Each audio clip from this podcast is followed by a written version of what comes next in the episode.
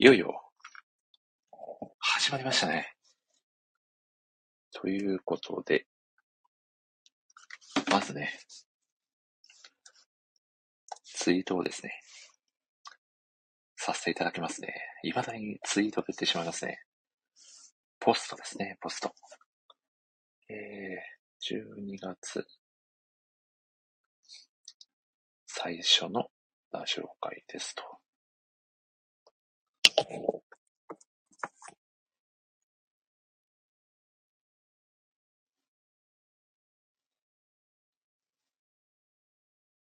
時間ある方は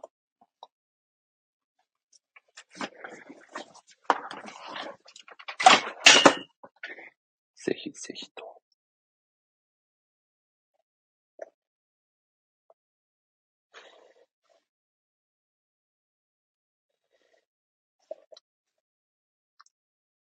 はい、ツイートもできましたよということで。お、ちゃんめさん、こんばんはです。お久しぶりですね。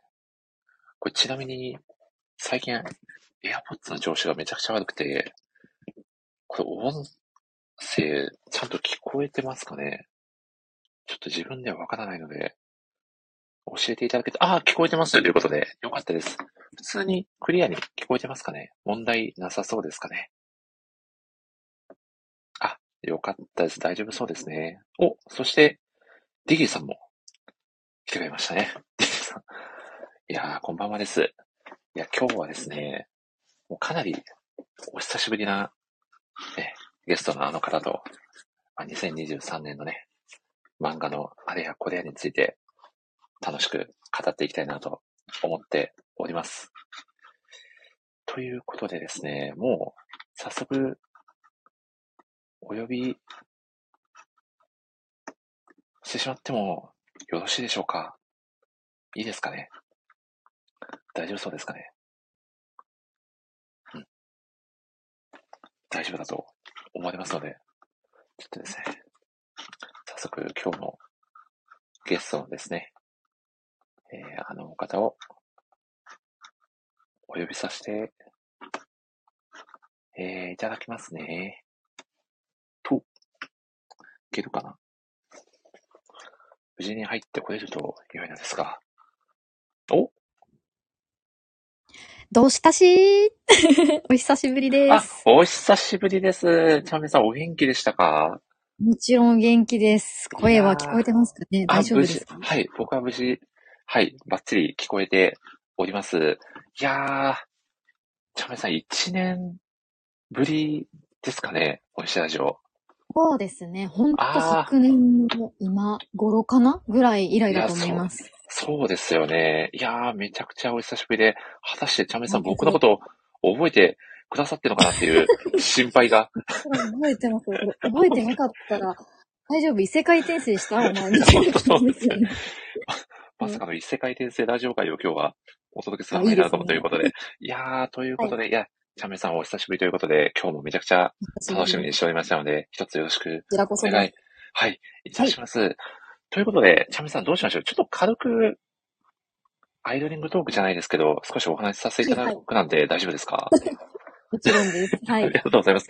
いや、今年もかなり、ね、お忙しかったんじゃないかと思うんですけど、2023年はいかがでしたか？はいいや、2023年は、はい、そうですね。草漫画も読みましたし、まあ、やりたいこともできましたし、やっぱり、そうですね。よくポスト、X でも書いてるんですけど、サンボマスターのライブにも行け。そうですよね。行きましたし、めちゃくちゃ至近距離で、エレファントカシマシの宮本さんを拝めたりして。そめちゃくちゃいい席だったんですね。そうなんです。もう、目の前に宮本浩次みたいな、っていう曲できそうなんです。本当に目の前にいてそうなんですよ。はい。いや素晴らしくいい一年だったということですね。はい、一年でした。いやー素晴らしいですね。そしてね、ライター活動の方もかなり精力的に行われていた一年だったかなと思うんですけど、そのあたりはいかがですか？そうですね。なんかライター活動の方も、なんか毎年、それこそ2022年にやってたお仕事を見て、なんか2023年、今年にご依頼してくださった方もいるので、なんだかその日々の積み重ねというか、エレカシの So Many People って曲で、瞬間の積み重ねって歌詞があるんですけど、なんかまさにそれだなって思いつつ、なんかすぐね、エレカシとサンボの話にしちゃうので、ちょっと気をつけてください。いやー、すごいな。もうちょっとそのライブの熱も冷めやらぬ中でのこう、ラジオ出演みたいな。いや、いいですね、その熱量。久しぶりに、ちゃんめんさんの熱い投稿を受けて、非常にテンションが上がっております。そうおっしゃっていただいて嬉しいです。いやー、そういうことでですね、いや、僕ちゃんめんさん実はですね、最近というか、まさに今日なんですけど、はい、この漫画がすごい、2024ですかね。はい。はい。ちょっとまだパラパラっとしか、まだ見れてないんですけど、ちゃんめんさん、はい、乗ってましたよね。あ、そうなんです。なんかすごい、副業ありがとうございます。はい、あ、ちゃんめんさんだと思って。そうですね、ちゃんめんさん出てると。はい。宝島社、この漫画がすごい、2024で、はい、選者として、いくつか作品選ばせていただいたのと、あと、後編8位のスキップとローファーと、9位のルリードラゴンの作品レビューを書かせていただきました。おー、いや、すごい。そんなところでも、ご活躍を拝見できるとは、いや、嬉しいですね。いやいや。いやちなみに、この漫画がすごいの、はい、選書の、お声掛けってどんな感じで声がかかったんですか？もしお話できるようであれば。はい。全然お話できるんですけど、もう本当にメールアドレス宛てに依頼が来たって感じで、私は、はい、全 SNS に、ライターとかもそうなんですけど、何かお仕事とかあったらお気軽にどうぞって書いてて、で、そのメールアドレス宛てにお仕事とかのご依頼来ることが多いんですけど、もう普通に、まして、この漫画がすごい編集部です、みたいな感じでお声掛けくれたので、本当その業務上のやり取りしかしてないので、なんか、なぜ、どうやって私を見つけたのかとか、ちょっとそこまではお伺いできてないんですが、なんか、いつかね、この漫画がすごいの方々になんか会うことがあったら聞きたいですよね。何を思って見つけてくれたんですかねみたいな。いや、でも、漫画ライターといえばもうちゃんめんさんみたいな。いやいやいや。ね、もうそんな、ね、もう検索してもちゃんめんさん一番出てきますもんね。もう漫画業界の中ではもう、はい。もうちゃんめんさんにお願いすればっていう人たくさんいるんじゃないかなと思ってたりします。それをなんか裏切らないようちょっと今後も精進して頑張っていきたいと思います。なんか頼んでみたら親みたいな、なんでそういうの。いや、そんなないようにちょっと頑張ります。ちなみにですね、僕ライターさんお友達の竹の子さんもですね、はい、この選奨に、はい、選ばれて、確か2年連続だったかと思うんですけど、ね、はい、ちゃんめんさんにこの漫画がすごい、おめでとうございますってお伝えくださいと僕に DM が来まして、はい、お伝えさせていただきます。なぜ直接じゃないのか問題はありますが。いや。竹野子さん、ありがとうございます。この場を借りて。いや、でも、森スタジオにご出演してくださるね、方々が、2人も、ね、この漫画がすごい、ね、いやー、ランキングを発表されてるというのは、本当にすごいことだなと、いや、すごい方々とお話しさせていただいてるんだなという気持ちでいっぱいですね。いやー、ありがとうございます。ということで、ちゃんめんさん、そろそろ、ちょっと1年ぶりかと思いますが、僕が冒頭、はい、いやいやですね、はい、ラジオのご紹介をした後に、再度ちゃんめんさんをお呼びさせていただこうかと思いますので、はい。すいません。また後ほど、はい、お呼びさせていただきますね。はい。ということでよろしくお願いいたします。はい。いや、そんな感じでですね、はい。本日は、ちゃんめんさんのゲストにですね、ラジオ会をお届けをさせていただきます。はい。ではですね、今回のラジオ会も始めさせていただきます。全国1億2484万人の漫画好きの皆様、こんばんは。このラジオは、漫画好きのライターさんや、漫画つながりのお友達の方をゲストにお招きして、ただただ好きな漫画をネタバレ上等で、情弱で語り尽くすタイプのラジオ番組です。改めてご挨拶をさせていただきます。ラジオパーソナリティ歴約3年と4ヶ月。四国は愛媛県の片隅で、漫画をいい感じの低音ボイスで語るタイプの MC こと、森氏と申します。いやー、今年も一年、本当にあっという間でしたね。本当にいろんなことがあったり、なかったりしましたが、その中でも、様々なね、漫画を今年も読んでまいりました。やっぱりですね、年末は、漫画愛の、非常にね、熱い、お方とですね、漫画のあれやこれについて語り合いたいなと思いまして、そんなわけでですね、本日のラジオ会にぴったりのゲストの方に今回、特別にていただきました。ということで、早速本日のゲストをご紹介させていただきましょう。なんと約1年ぶりのご登場、ちゃんめいさんです。どうぞ。お？あれ？あれ？ちゃんめいさん？声が聞こえない？これは果たして何かトラブルですかね？どうしたこれはちゃんめいさんが、あ、これはもしや、あ、ちゃんめいさん今喋れそうですか？どうしたし、時間差ちょっとトラブルか何かあ、ちょっと異世界に、はい、はい。異世界転生しておりました。ということで、改めまして、1年ぶりのご登場、ちゃんめいさんです。本日はどうぞよろしくお願いいたします。はい、よろしくお願いします。いやー、ということで、ちゃんめいさん、早速なんですけど、軽く自己紹介していただいてもよろしいでしょうか。はい、はじめまして、漫画ライターのちゃんめいと申します。お願いいたします。漫画を中心に、はい、書評、インタビュー、コラムなどを執筆しております。よろしくお願いします。よろしくお願いいたします。ということで、ちゃんめいさん、改めまして、お久しぶりです。はい、お久しぶりです。いやー、もう、この日を待ちわびましたよ。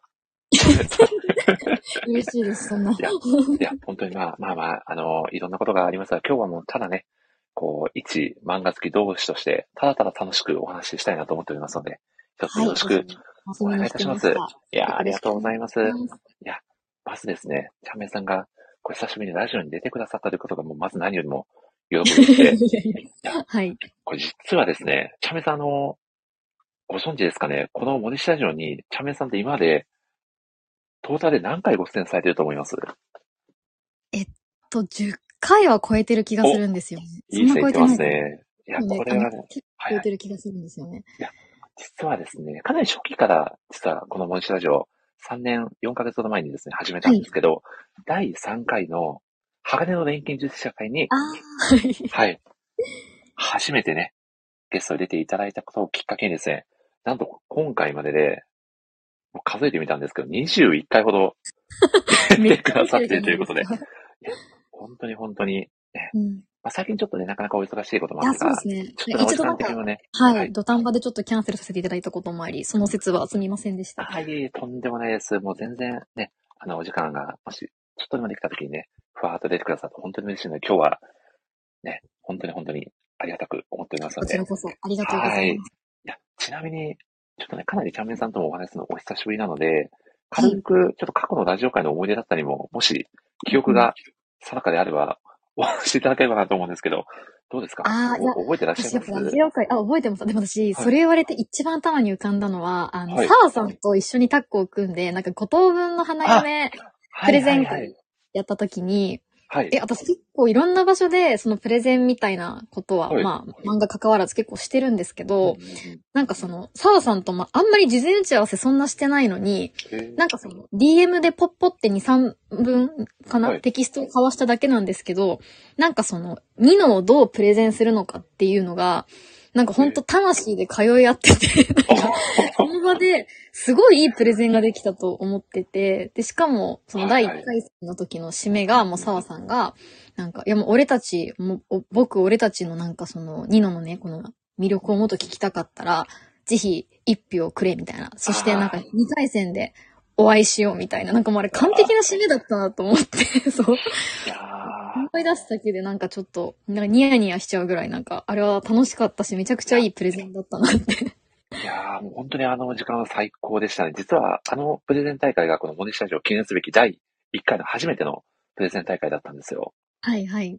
で、そこでですね、実はその1回戦で、ちゃんめいさん、澤さんのチームニノと戦ったのが、実は僕と当時のツッキーさんですね。の、まあ、チーム四つ葉ということで、まあ、お二人のね、はい、もう強さを目の当たりにして完全にひよっちゃった二人ということで、あの振りはすごかったですね。その14巻あるうちの前半7巻分しか語らないっていう。そうなんですよ。そう。あれは事前にもう考えてたんですか、お二人で。そういうふうに。いや、実はあれも言ってなかったんですけど、なんか言わずとも通じる、なんかそのニノを語る上で、なんかもう前半戦で語ったろうぜみたいな。なんかすごい澤さんとなんか通じ合った瞬間があれが。なんかすごい。面白かったっていうかなんか、うん。すごいいい本当プレゼンができたなって。いやすごいですね。そのお互いにの愛する者同士でかなりのシンパシーがあったということで。いやー、あれは本当面白かったです。ああ、でもそのイベント会があったからこそ、その後のですね、様々なプレゼン大会につながったのかなということもありまして、本当にその説はありがとうございました。こちらこそですごい楽しかったです。いやー、そして僕が記憶してるのは、ちゃんめんさんといえば、やはり推し漫画家先生プレゼン大会で、国土放送機の、そうですね、小田先生が実際に来られている中で、熱いプレゼンを披露されたことが。緊張しましたね。いやー、実際に改めてあの時って、なかなか先生が直に聞かれている環境で、その先生の、ね、作品についてだったりを語るっていう経験って、ちゃんめんさんってでもなかなかない体験だったんじゃないかなと思ったんですけど、改めていかがでしたか？そうですね。まあ、シンプルに緊張しますよね。なんかその。ですよね。テキストで読まれてるよりか、やっぱり声の方が感情が乗ってたりするから、ね、多分わかるじゃないですか。この人はこのキャラのことめっちゃ好きなんだなとか、そう思ってるんだとかがね、わかると思うので、なんだかすごい不思議な緊張感のある時間でしたね。いやー、でもその緊張感を全くおこびにはなさずに、神プレゼンを披露されたちゃんめんさん、本当に素晴らしかったなと。ありがとうございます。いやー、しかもそこからのね、小川さんが日本橋ショック先生を語るっていうこの流れもありましたね。変わりすぎて。感動的な。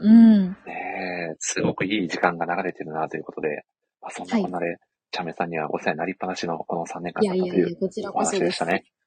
いやー、そしてですね、やはりちゃんめんさんといえばこれまで様々なね、漫画を、ご自身のラジオでもね、いろいろと語ってこられておりますし、やはり年末なんで、いろいろとね、漫画のあれやこれやについてお話ししていきたいなと思いまして、事前にちょっと軽くですね。はい。事前に打ち合わせをさせていただきまして、今日はですね、まず一つ目に、2023年のベストキャラですね。参戦をお互いがそれぞれ発表していくっていう形で、まず、スタートを切りたいなと思いますが、準備はよろしいですか？いいともです。おっと、懐かしい。いいですね。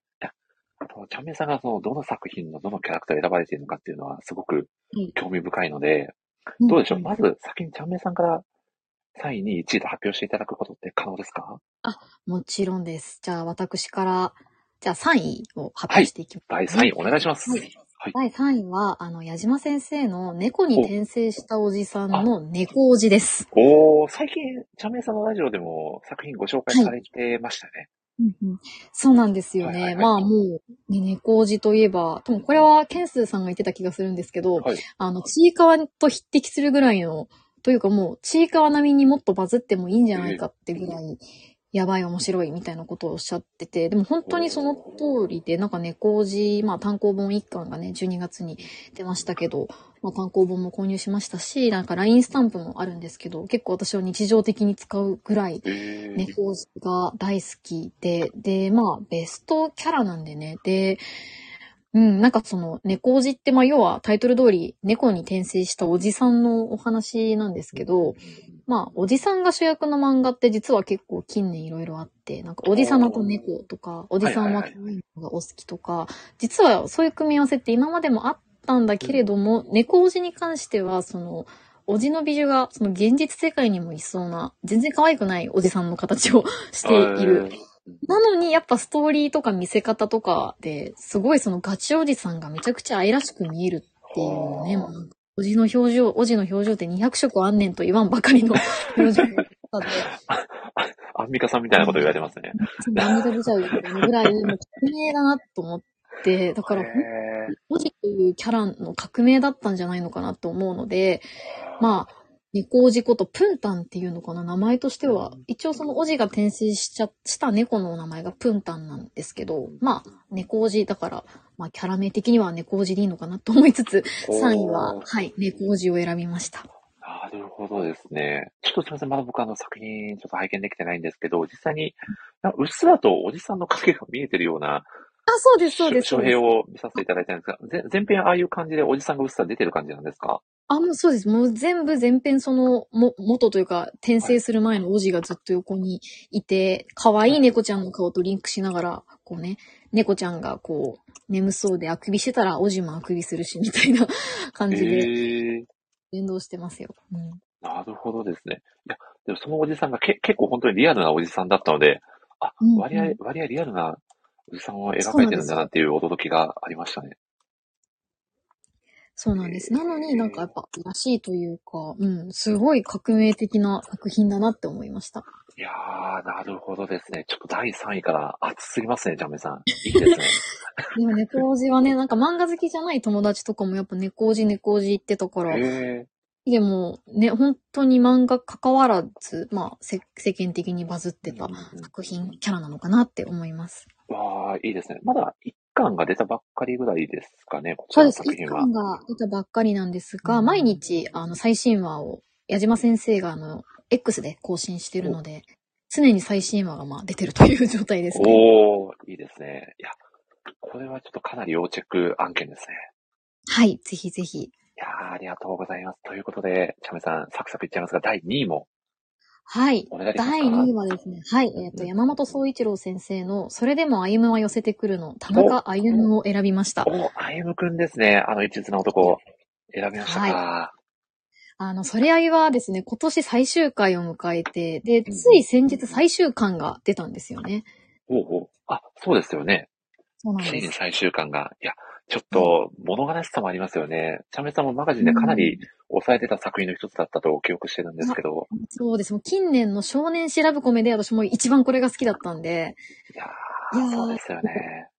終わんないでくれって思いつつも、まあこの作品って結局なんかお互い好き同士っていううのんがこうう分かってスタートするんで、なんかまあいつか、まあ歩夢がウルシンにこう将棋で勝って告白して、でまあ付き合うんだろうなってことがまあ初めから分かってる、結構安心感のあるラブコメだったと思うあけど、まあ最終話はその通り、まあ歩夢が勝ってって、そして付き合うって話になるんですけど、ー、う最ん終話がそれで終わらなくって、実は。え付き合ってからの後日談っていうのもちゃんとあるんですけー、うど、んそれがね、やっぱ、歩むみたいな、お前はやっぱブレない男だなって感じで、なんかいやこー、う、ほんとね、歩を好うんきになってよかったなって思えたので、なる田ほ中をど。2位にしました。いやー、ありがとうございます。そういえば、ちゃんめいさんと過去にもね、それでもあいまい寄せてくるのラジオ会をこの、おいしラジオでも、はい、やりましたね。そうですよね、やらせていただいたこともありまして、でかなり思い出深い作品になってますよね。うん。いやー、これ、本当に、めちゃくちゃいい作品なんで、僕も読んでて何回もって言ったところ、これは、と言ったところで、杉浦さんがこんばんはと、杉浦さんこんばんは。あ、そして小小賀賀ささんんも。も、小賀さんも。ついさっき小賀さんの話してましたね。そうなんですよ。小賀さんもね、そういえばね、それでは今寄せてくる会にサプライズうゲストでん。出てくれまして、その時、まだその作品、小賀さん読んだことなかったのに、僕は無理やり読んでください、そして出てくださいっていう強引な勧誘でラジオに出てこなかったっていう、そ懐んかしいな、ですね。話が。いや、そうなんですよ。そして杉浦さんがまたさんと、いや、ありがとうございます。ついに杉浦さんも来てくれましたね。ということで、これ、ちはゃんめいい。さん、これ、栄えある第1位、お聞きしちゃってもよろしいですか？私が選んだベストキャラ第1位は、ブルージはャい。イアントのピアニスト、澤部幸則を選びまお、した。雪より、これはは、い。いやー、アニメのね、映画の興奮も冷めやらぬ中、ブいルーや、ジャイもうアント今の、年はそうはいなはんい。ですよ。結構今、ゲゲゲの謎がもう話題になってるんで、みんなちょっとブルージャイアント忘れちゃってる気がするんですけど、一う応今年ん、のね、2月にそのブルージャイアントが映画化されまして、で、まあ、ブルージャイアントの一番最初の第1章が、ちょうどアニメーション映画になったんですけど、まあ、原作読まれてる方はね、第1章のブルージャイアントって最後、雪乃が結構悲劇的な感じで、うん、まあ、ちょっと幕を閉じるんですが、まあ、映画はちょっとオリジナルストーリーになっていて、うん、うん、大うん。筋は原作通りなんですけど、まあ、雪乃の描写がちょっと違うっていうのがあって、で、映画公開後にちょうど連載してたそのブルージャイアントエクスプローラーで、雪乃が原作でもまたちょっと再会するっていうところもありつつ、さらに、サイドストーリーで、ピアノマン、ブルージャイアント、雪乃の物語っていうね、小説がこう発売されたりとかして、なんだかこの1年は、なんか、いや、俺たちは雪乃のこと何も分かっちゃいなかったんだって、なんか思うぐらい、なんか本当に新しい雪乃を知った、なんか、見えてなかった面を知ったっていうのがあって、より一層ね、澤部雪乃おのーことが好きになる1年だったなって思ったので、はい、1位にブルージャイアントの澤部雪乃を選びました。いやー、ありがとうございます、ちゃんめいさん。そして、小川さんが小説あるんだ、知らなかったとコメントされてますね。あ、小山中あり説ます。はい。そうなんですね。いや、そして映画の方は僕も実は見させていただきまして、いや、ラはい。スト、うめちゃくちゃん。熱かったですね。いや、原作う読んんでうるん。勢だったので、そのラストのその変化に、ちょっとね、鳥肌が立つというか、うあ、こんな展ん。開になってるんだっていう、なんかこの世界線はこの世界線で本当に最高だよねっていう、うね、ん。ラストだったので、僕はすごく、なんか、アニメはアニメで、はね、い。また原作とは違った楽しみ方をさせてくれたなっていう、すごい感謝の気持ちでいっぱいでしたね。そうですよね。いやー、いいですね。いや、ちょっとのっけからベストキャラ参戦、チャメさこれ強すぎますね。あ、本当ですか？ 最、い や、ちょっ今と年強らしすぎいるな、のを、これは。見ました。いやー、最高ですね。では、ちょっとこれ、チャンメイさんにどれだけ食い下がれるかわかんないですけど、僕もい第3位からちょっと発表さはせていい。ただいてよろしいですか？お願いします。はい、承知しました。僕はですね、第3位は、8月31日のロングサマーから鈴木孝也くんを選出させていたおだきまー。した。チャンメイさん、読まれたことあります？ないですね、あ、私。そうなんですね。この8月31日のロングサマーっていう作品がですね、はい。夏休みの最終日。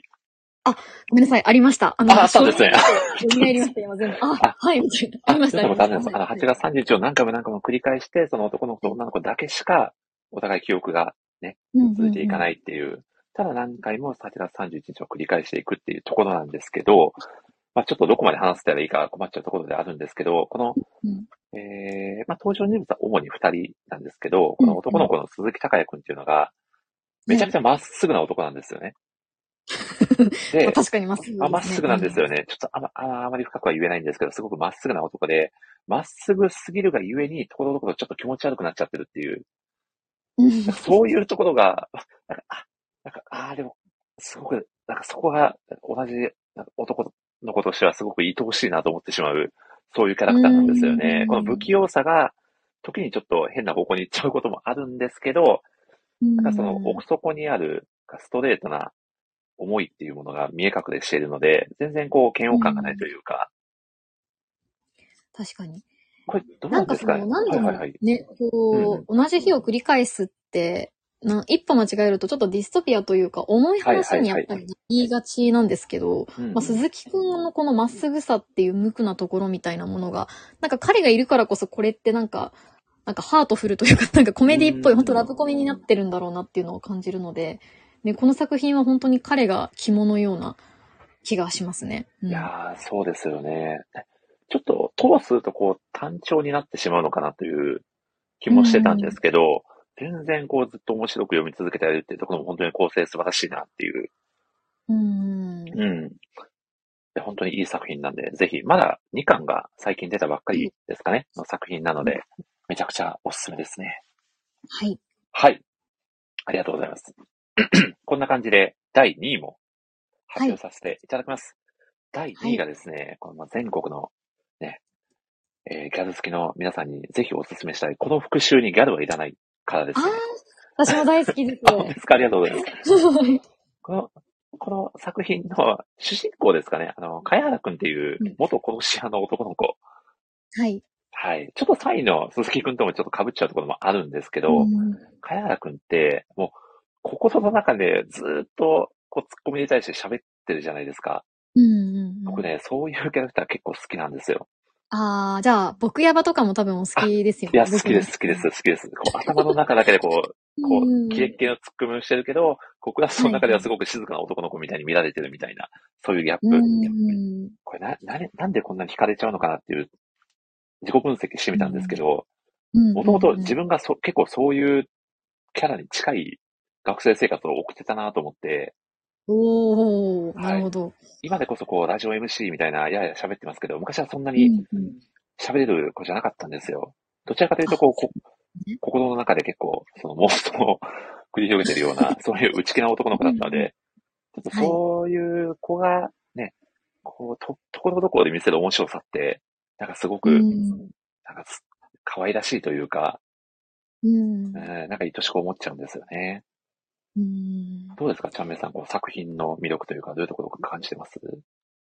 でも、さっき、森下さんもおっしゃったように、その主人公がやっぱ心の内、やっぱモノローグがメインで結構進むお話、コメディだと思うんですけど、内に秘めた声をひたすら出すっていう、この行為自体が結構語彙力がある人がやることだなっていうのを私すごく感じていて、だからその、内々の声っていうのかな、主人公の内なる声とか、ツッコミもそうなんですけど、ちょっと悪口に近い、なんでしょうね、ちょっと刺すような人とかも、なんでしょう。やっぱ語彙力があるから、ただの悪口じゃなくて、本当に面白いなって思うんですよ。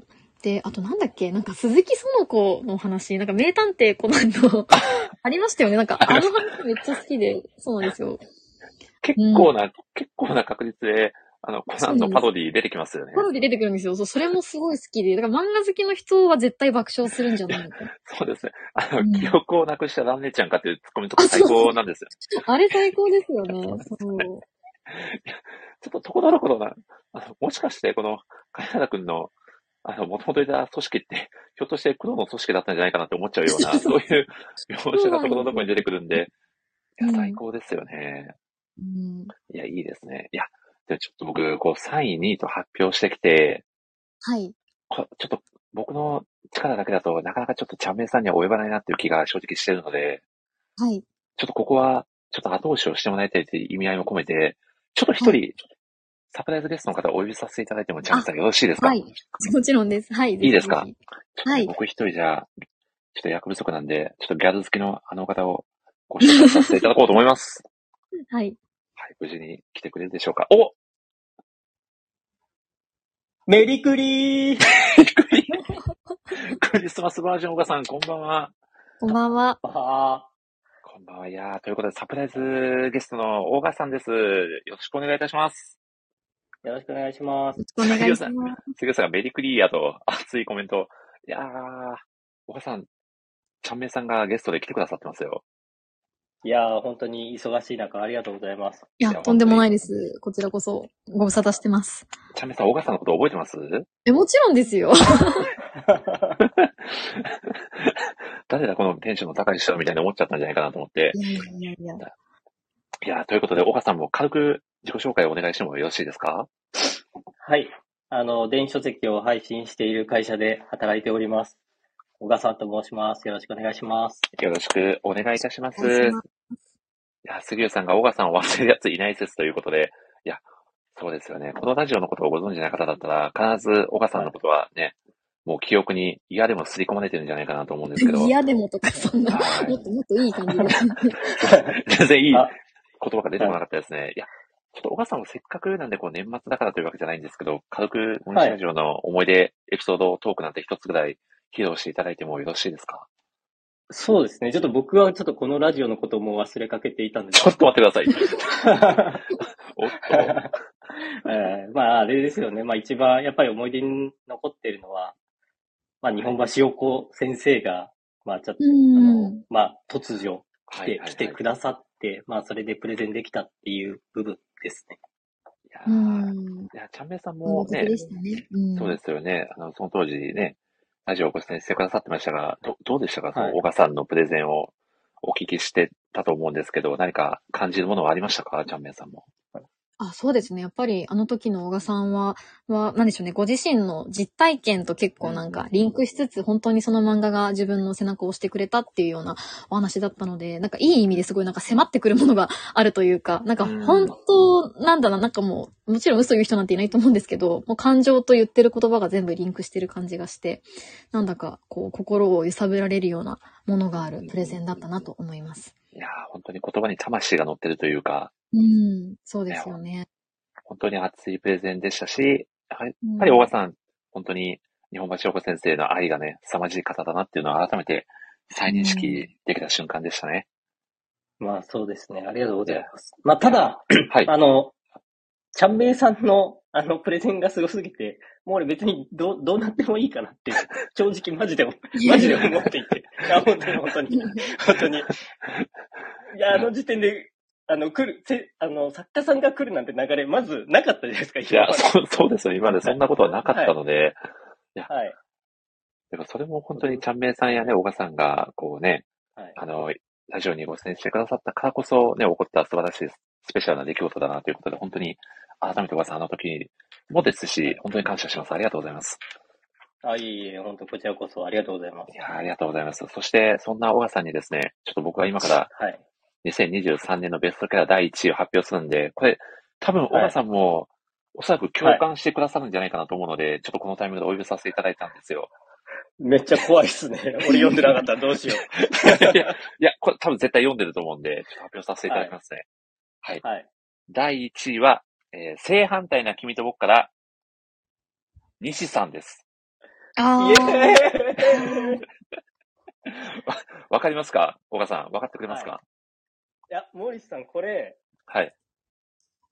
逆にやばいかもしれんくない。どうしてですか？大丈夫です。大丈夫ですか？いや、森さんの、聞きましょう。いや、本当に、この西さんっていうのは、いわゆるメインキャラではないんですよ。この正反対の君と僕において。そうですよね。主人公の一人、谷くんと同じ図書委員の女の子。で、しかもメインで描かれているクラスの隣のクラスの女の子なので、そんなに出演頻度がね、多いわけではないんですけど、これ一説では、小川さんにすごくキャラクターが似てるという噂の山田くんですね。お調子者のキャラクターの。これは 99.99% 僕ですね。もう完全にシンクロしてるじゃないですか。すごい。シンクロしてます。いや、ちょっともう、本当にもう、まさになんですけど、けなげさと、本当にすごく引っ込み思案な性格なんだけど、勇気を出して、山田くんに、思いを伝えようだったり、近づいていこうとする姿がですね、もう、これはもうちょっと小川さん、愛おしすぎますよね。いや、本当にもう、やばいですよね。かわいいですよね。いや、本当に。いや、でもこれもワンチャン西さん主人公でもいいんじゃないかって思っちゃうぐらい僕は、西さん本当にいい子だなというか、すごく推してるキャラクターですね。いや、もう俺の中では主人公ですね。本当ですか？いや、そうですよね。もう完全にそういう意味でも山田とシンクロしちゃってますよね、小川さんは。いや、そうですね、本当に。いやありがとうございます。いや、ちゃめさんも作品は読まれておりますか？もちろん読んでます。今でまさにあれですね、もう、おーって展開来ましたよね。いやー、そうですよね。いや、もう本当に、なんか西さん。最新話。ごめんなさい。最新話読んでますなんか。僕最新話の最新話で追いかけられてないかもしれないですか？デートに行くシーンじゃなくてですかね。ちょっともうお口チャックして黙っときます。ぜひ。なるほど。なるほど。まだ見れて、後で見ます。ごめんなさい。なんかさらっとネタバレをしそうだったけど。おっと。でもいいですよ。ネタバレ上等ラジオなんで。おっと、杉浦さんもお口チャックと。ダブルお口チャック状態ですね。いや、これでもほぼ当事者と言ってもいい。小川さんはどうですか？西さんについて。いや、ちょっと待ってくださいね。これ、いろいろプランが崩れ出して。本当ですか？これちょっとまずいかもしれない。ちょっともしかしたらこれ、もしかしたらかもしれないですね。でも上等ですもんね。ネタバレ上等ですもんね。もう上等です、上等です。ネタバレごときでは揺るがないので、このラジオは。大丈夫です。そうですよね。OK です。OK です。いや、ということで、ちゃめさん。このタイミングで小川さんが来てくださったということはもうお分かりですよね。なんだろう。わかんないなぁ、みたいな。わかんないなぁ。小川さん、わかんないみたいですよ、ちゃんめいさん。ちょっと久しぶりだからわかんないのかもしれないですね。何言ってること？俺もわかんないですけど。あれ？いや、ここは小川さんも俺のマイベストキャラ参戦を発表してくださるっていう流れですよね。そういうことですね。発表しますよ、もちろん。ちゃんめいさん、聞きたいですよね、小川さんの。そうです、もうぜひ。ベストキャラ。小川さん、第何位からあるんですか？いや、第3位から。では、第3位からお願いいたします。ちょっとこれ、ちょっと変則的で申し訳ないですけど。いいですよ、全然。特定キャラというよりかは、箱推しみたいな感じで、松先生の私たちが恋する理由っていう作品の登場人物たちを挙げたいと思ってまして。これですね、この漫画がすごいの、2024年の、女編44位に選ばれた作品となってまして、これもともとフィール・ヤングで連載してて、12月から LINE 漫画に移籍したみたいなんですけど、だからね、男性はね、多分あんまり読んだことないと思うんですよ。うんうん、ただね、これオフィスラブを描いた作品で、まあこれがね面白いんですよ。へー。はい。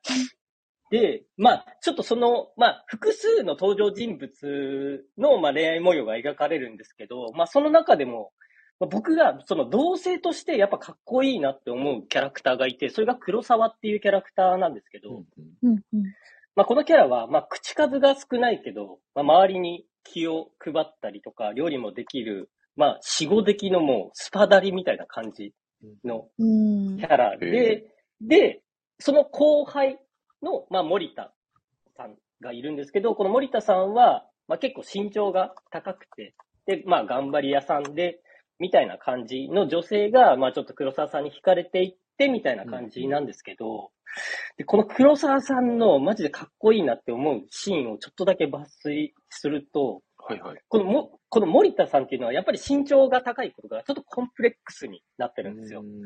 で、それを、まあなんかちょっとかなり年配の次長から、まあ君でかいな、まあ君みたいな大きい子にヒール履かれたらちょっと見下されてるような気分になるな、そうだよな黒沢って言われた時に、別に私は見下ろされても別に構いませんよ、男だからとか女だからとか仕事に必要な競争心を持たないことが森田の素晴らしいところです、逆に口だけそうやって動いて全然仕事しない人いますよねみたいな、このカバーをするんですよ。かっこいい。かっこいい。めっちゃかっこいいっすよね。かっこよと思って。で、こういうシーンが、まあ、続々に、まあ、出てくるんですけれども、まあ、一番いいところが、これ登場人物複数出てくるんですけど、ドロドロしてないんですよ。おー、なるほど。はい。結構純愛系というか、言うたら。で、まあ、ただ、職場での恋愛っていうところと、まあ、年齢差が少しあるんですけども、まあ、そういった部分の、まあ、葛藤がありつつ、まあ、それでも、まあ、衝動を抑えられないみたいな大人の恋愛模様が楽しめる、すごい最高な作品になってまして、今なら LINE 漫画で10話無料で読めますので、ぜひお願いします。ありがとうございます。杉浦さんが、わかる、箱推しわかる、大好き大好きと、熱いコメント。はい、いや、そうっすよね。マジで最高なんですよ。これ、マジで、もうめちゃくちゃ、もうラブコメ好きはね、絶対刺さると思う、本当に。これは、小川さんがそこまで抑えてる方は、もうこれは読まない手はないですね。絶対買います。いやー、読んでください。これはおもろいっす。はい、これ、杉浦さんが色気の黒沢、可愛さの大島とコメントされておりますが、これ、小川さんに書いておりますか？いやー、そうなんですよ。これはね、しかも、そのスパダリだけじゃなくて、まあ、もう一組、まあもう二組ぐらいあるんですけど、もう一組は結構、ちょっと筋肉質のむっちりした、メガネをかけている、男性を好きになるみたいな感じなんで、結構だからいろんなタイプが用意されてるんで、年下男性とか、結構どの層にも、なるほど。楽しめるんじゃないかなっていうのがいいところかなと思います。いやー、最高ですね。ちゃんめいさんはちなみに、この作品はまだ読まれてはない感じですか？読んでみます。はい。いや、いいですね。ちょっとドロドロしないというところもまたいいですね。また良きですね。そうなんですよ。いや、いいですね。これちょっと3位でこの熱量、熱すぎますね。これ2位、もう、小川さん聞いちゃって大丈夫ですか？はい。ちょっと全員、女性で揃えようと思ったんですけど、ちょっと男性キャラを押そうかなと思いまして。この漫画がすごい2024年の、まあ、男編1位になった平井大橋先生のダイヤモンドの功罪。で、その、まあ、主人公の綾瀬川二郎ではなく、アンダー12で二郎が来るまでエースピッチャー候補だったまどかというキャラを。まどかを。はい。おしたいなと思ってます。で、まあ、これ簡単にだけちょっと、まあ、読んだことある方ももしかしたら多いかもしれないんですけど、まあ、主人公の二郎が、まあ一度見ただけで本当に何でもできてしまう、運動、スポーツ系何でもできてしまうという天才なんですけど、まあその努力で培った能力じゃなくて、まあ天性の才能だから、まあ他人を理解できないことがあったりっていう、まあ才能を持たされてしまった、まあ苦悩を描いた作品になってまして、で、まあこれで多分本作の肝ってキャラクター設定にあると思っていて、で、これただ天才っていう要素だけじゃここまでいかないと思ってるんですよ。で、何がこれ左右されてるのかなと思ったら、自己肯定感の低さっていうことがすごく影響出てるなと思っていて。で、この性格が、まあ、ちぐはぐって、まあ、作品中で揶揄されてるんですけど、まあ、そういった自己矛盾みたいなものを生んで、まあ、野球漫画だけど、まあ、この新たな視点となっているなと。で、これ一般的に、まあ、天才だったなら、まあ、おごり高ぶって、まあ、周りがついてこれないみたいな苦悩を多分抱いたりするんかなと思うんですけど、まあ、この二郎がただ楽しくやりたいだけで、まあ、そのミスマッチの、まあ、ギャップを描いているっていうのが、まあ、本当に面白いところだなと思ってますっていうのが作品の、まあ、紹介で。で、じゃあなんでこの円香を推しキャラにしたかっていうと、これ小学生とは思えないリーダーシップと自制心を兼ね備えているからなんですね。はい。これを兼ね備えているのは G 戦場ヘブンズドアの鉄夫とこの円香しかいないと思ってます。鉄夫と円香しかいない。はい。鉄夫と円香の絵です。はい。で、まあどんな、はい、エピソードがあるかっていうと、まあ冗談を言って、まあチーム全体の空気を和ませて、まあ輪に入れないメンバーを気にかけたりっていうのって、これ大人ならできると思うんですけど、小学5年生がこれをできるなんて、まずとんでもなさすぎるって思ってますね。確かに。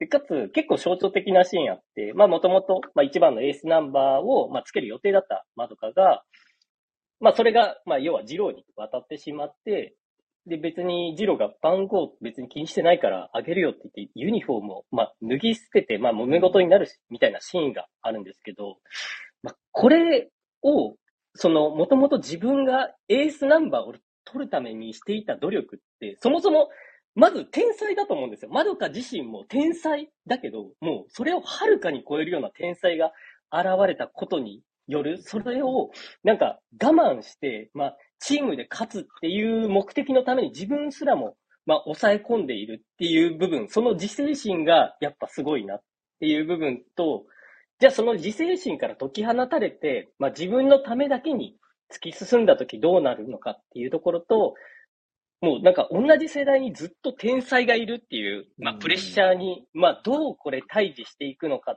ていうところがすごく目が離せないなと思ってまして、これもしかしたらなんですけど、もう下手したら、もうとてつもなく恐ろしい展開を迎えるような気がしてるので、まあ、より応援したいなと思うキャラクターになってます。これが第2位です。おー。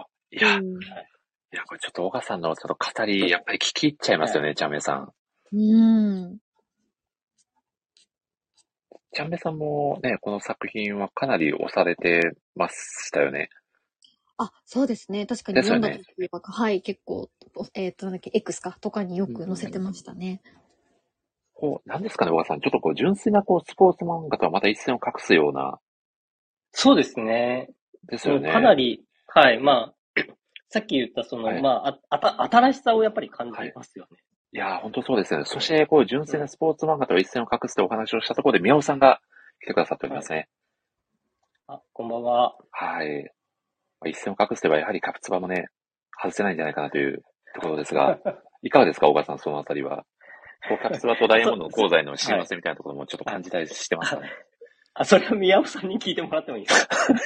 あ、本当ですか？ゴールデンコンビの。あ、ちょっと聞く相手を間違えてしまったかもしれないですね。はい、失礼いたしました。いやでも、本当に、小学5年生でそこまでのメンタルのこのコントロールというか、普通できないですよね。いや、そうなんですよ。これできない。本当にすごいなと思ってて。いや、でもこれ、野球ってスポーツを描いてるからこそ、そのあたりもこう、よりリアルに感じられるっていう部分あるんじゃないかなって、僕もちょっと作品を回してもらったんですけど、はいはい。どうしてもそこのその、レギュラーと、こう、控えとのこう対比だったりとか、どうしたって描かれるじゃないですか。なんかそこで、こう、人間性というものが試されるみたいな描写って、かなり、ね、こう、描かれてるのかなと思うと、そういう人間ドラマとしての、まあ、面白さというか、そういった、こう、選手たちの成長も垣間見える作品ですよね。いや、そうですよね。結構、だから、珍しいなと思ってて、普通、なんか、結構最初はなんか楽しいだけでいいっていうところから、なんか、競技志向に変わっていくっていうのが、なんでしょう、スポーツやってて感じる壁というか、そこでついてこれないやつが脱落していくみたいな流れだったんですけど。はいはいはい。もう最初から才能を持ってて、でも競技志向がないっていうところが、もうやっぱすごく新しいなって。確かに確かに。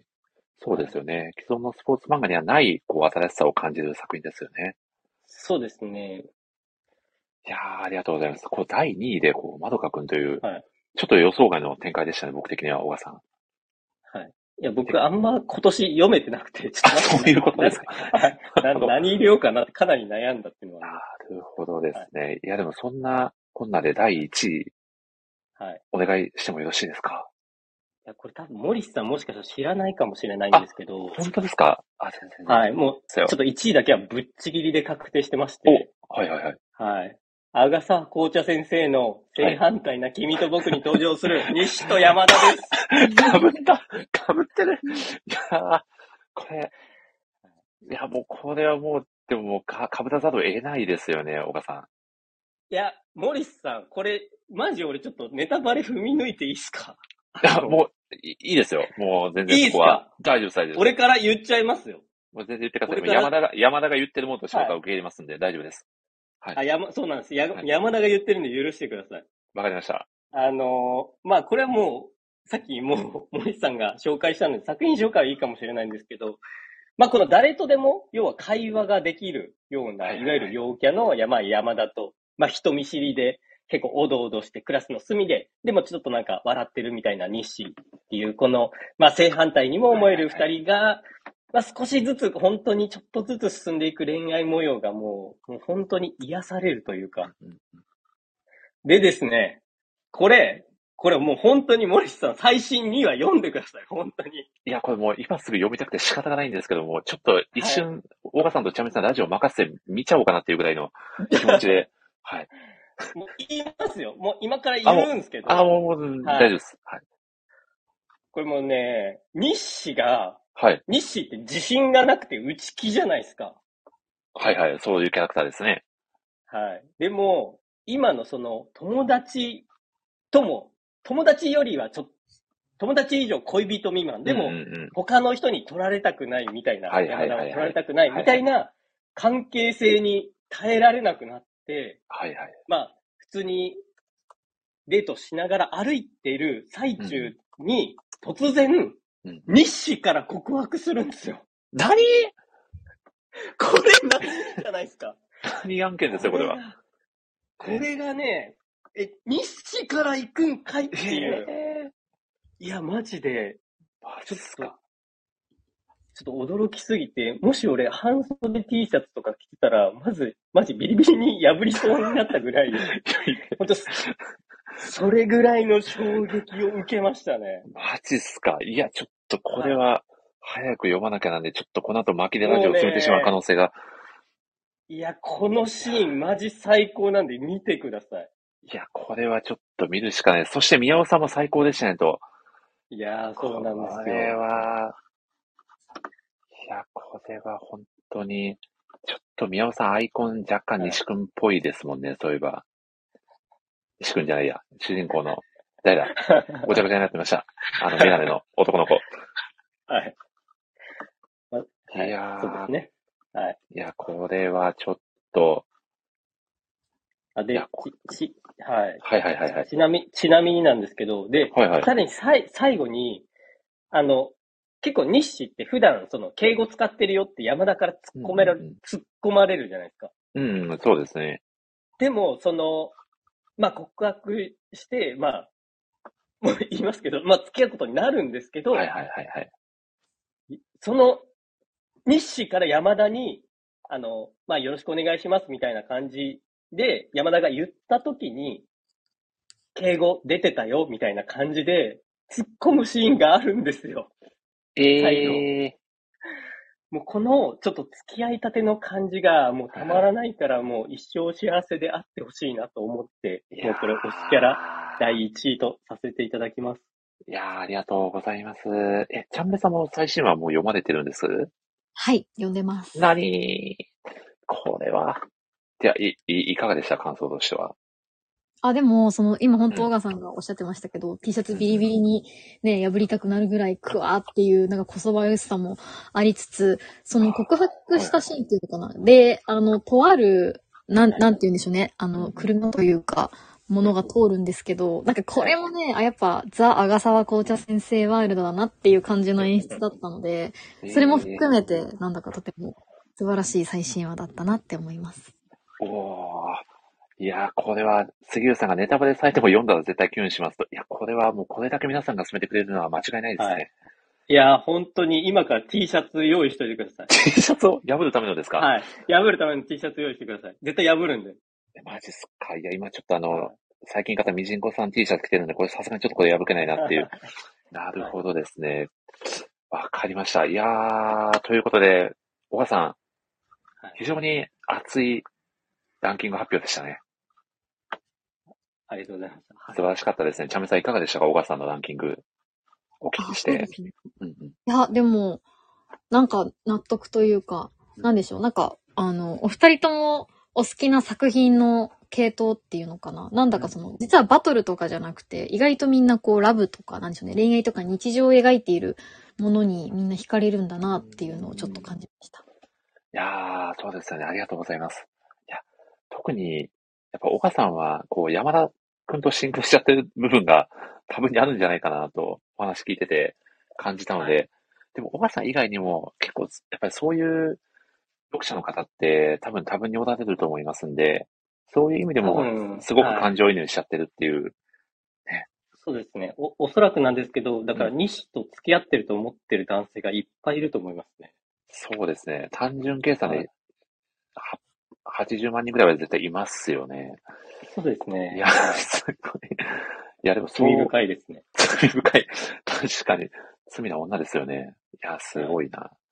いや、ということで、小川さん、本当に、ちょっとお忙しい中、ランキング発表までわざわざ考えてくださって、本当にありがとうございます。いい、ありがとうございました。これ、ちなみに小川さん、もう少しだけお付き合いいただくことって可能だったりします？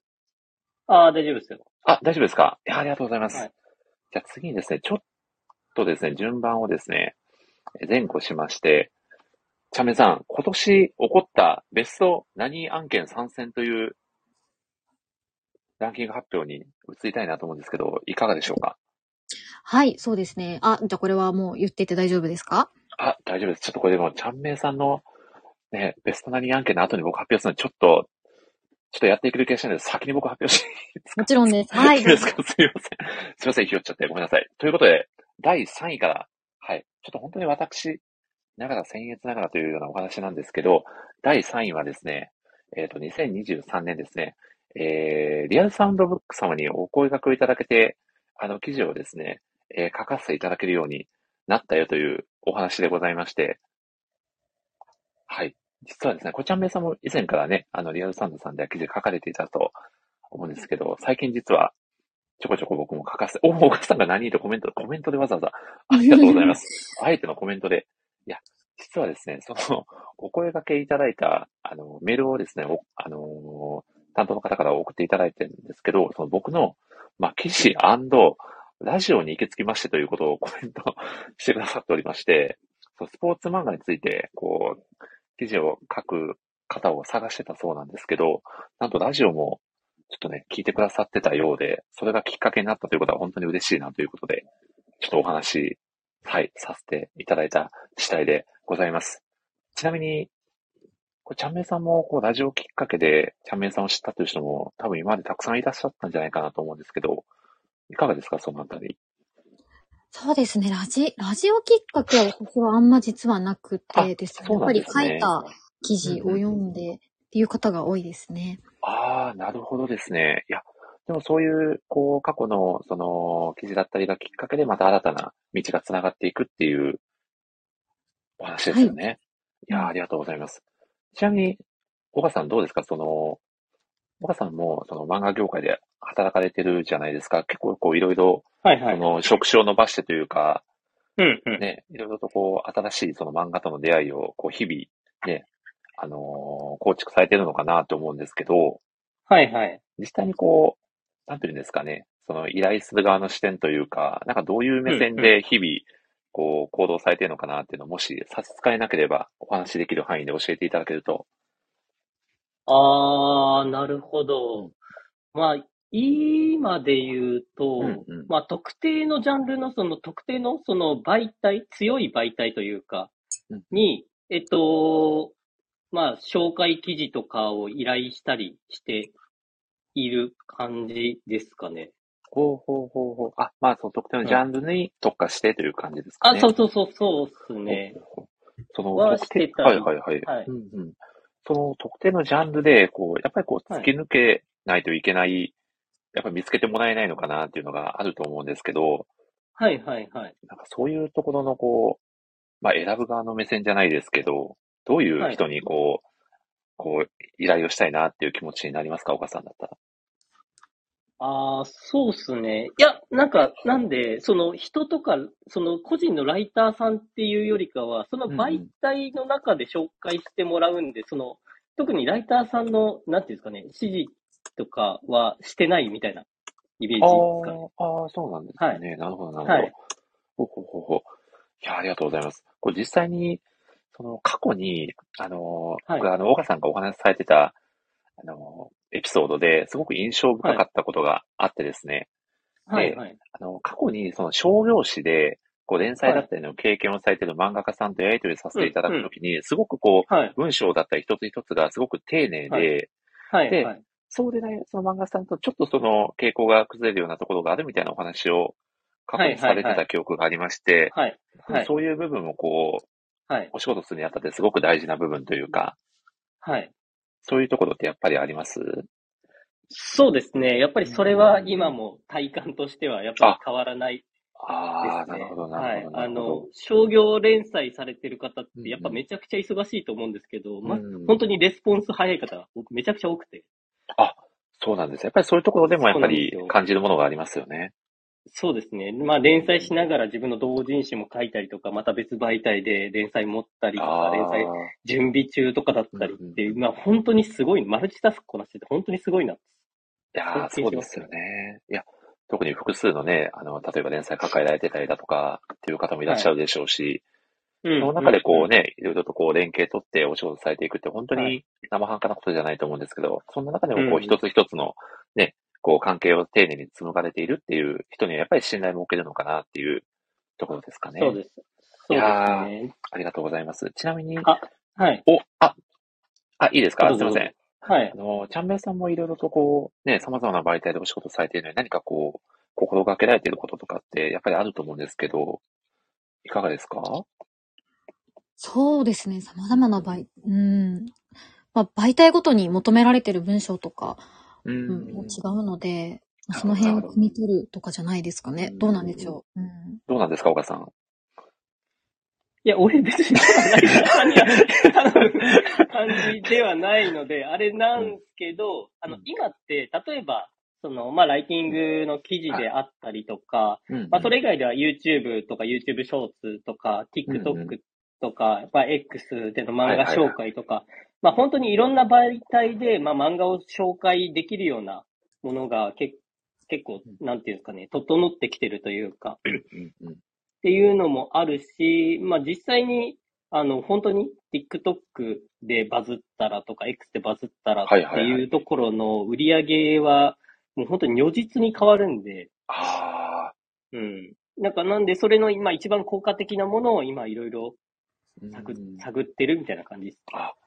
なるほど。でも、確実に昔よりは、作品と出会うチャンスが増えてるっていう実感は、一読者としてもあるので、そういう意味ではすごくありがたい環境になってるのかなと、お互いにとってですね。いや、そうですね、本当に。ね、感じますよね。ありがとうございます。そんなわけで、個人的何案件第2位を発表させていただきます。これ実はですね、あんまり、公表してないんで、皆さんそんなに知らないと思うんですけど、僕結構プロレス好きでして、そんな中でですね、ずっと教えた地元の愛媛県のプロレス団体、愛媛プロレスっていう団体があるんですけど、そこと、ちょっと多少何ではあるんですけど、ライターとして関わることがですね、今年できまして、もう本当にただただ一ファンとして何年も試合会場見に行ったりして応援してたんですけど、その地元のおすすめイベント情報サイトで今記事をちょこちょこ書かせてもらってるんですけど、そこのですね、そのおすすめイベントの一つとして愛媛プロレスさんの今度の大きな大会を紹介させていただくっていうとかをいただいて、実際にその代表の方とかとやり取りをさせていただいたりっていう、ファンじゃなくて、一緒にお仕事させていただくライターとして関わることが今年初めてできたっていうことが、まあちょっと嬉しいトピックスの第2位として、あれさせていただきました。めっちゃいいっすね。公式からじゃあ依頼が来てるってことですか？あ、ですね、愛媛県の、情報誌とかを作ってる会社さんで、が、ウェブの媒体もやってるんですよ。で、そこの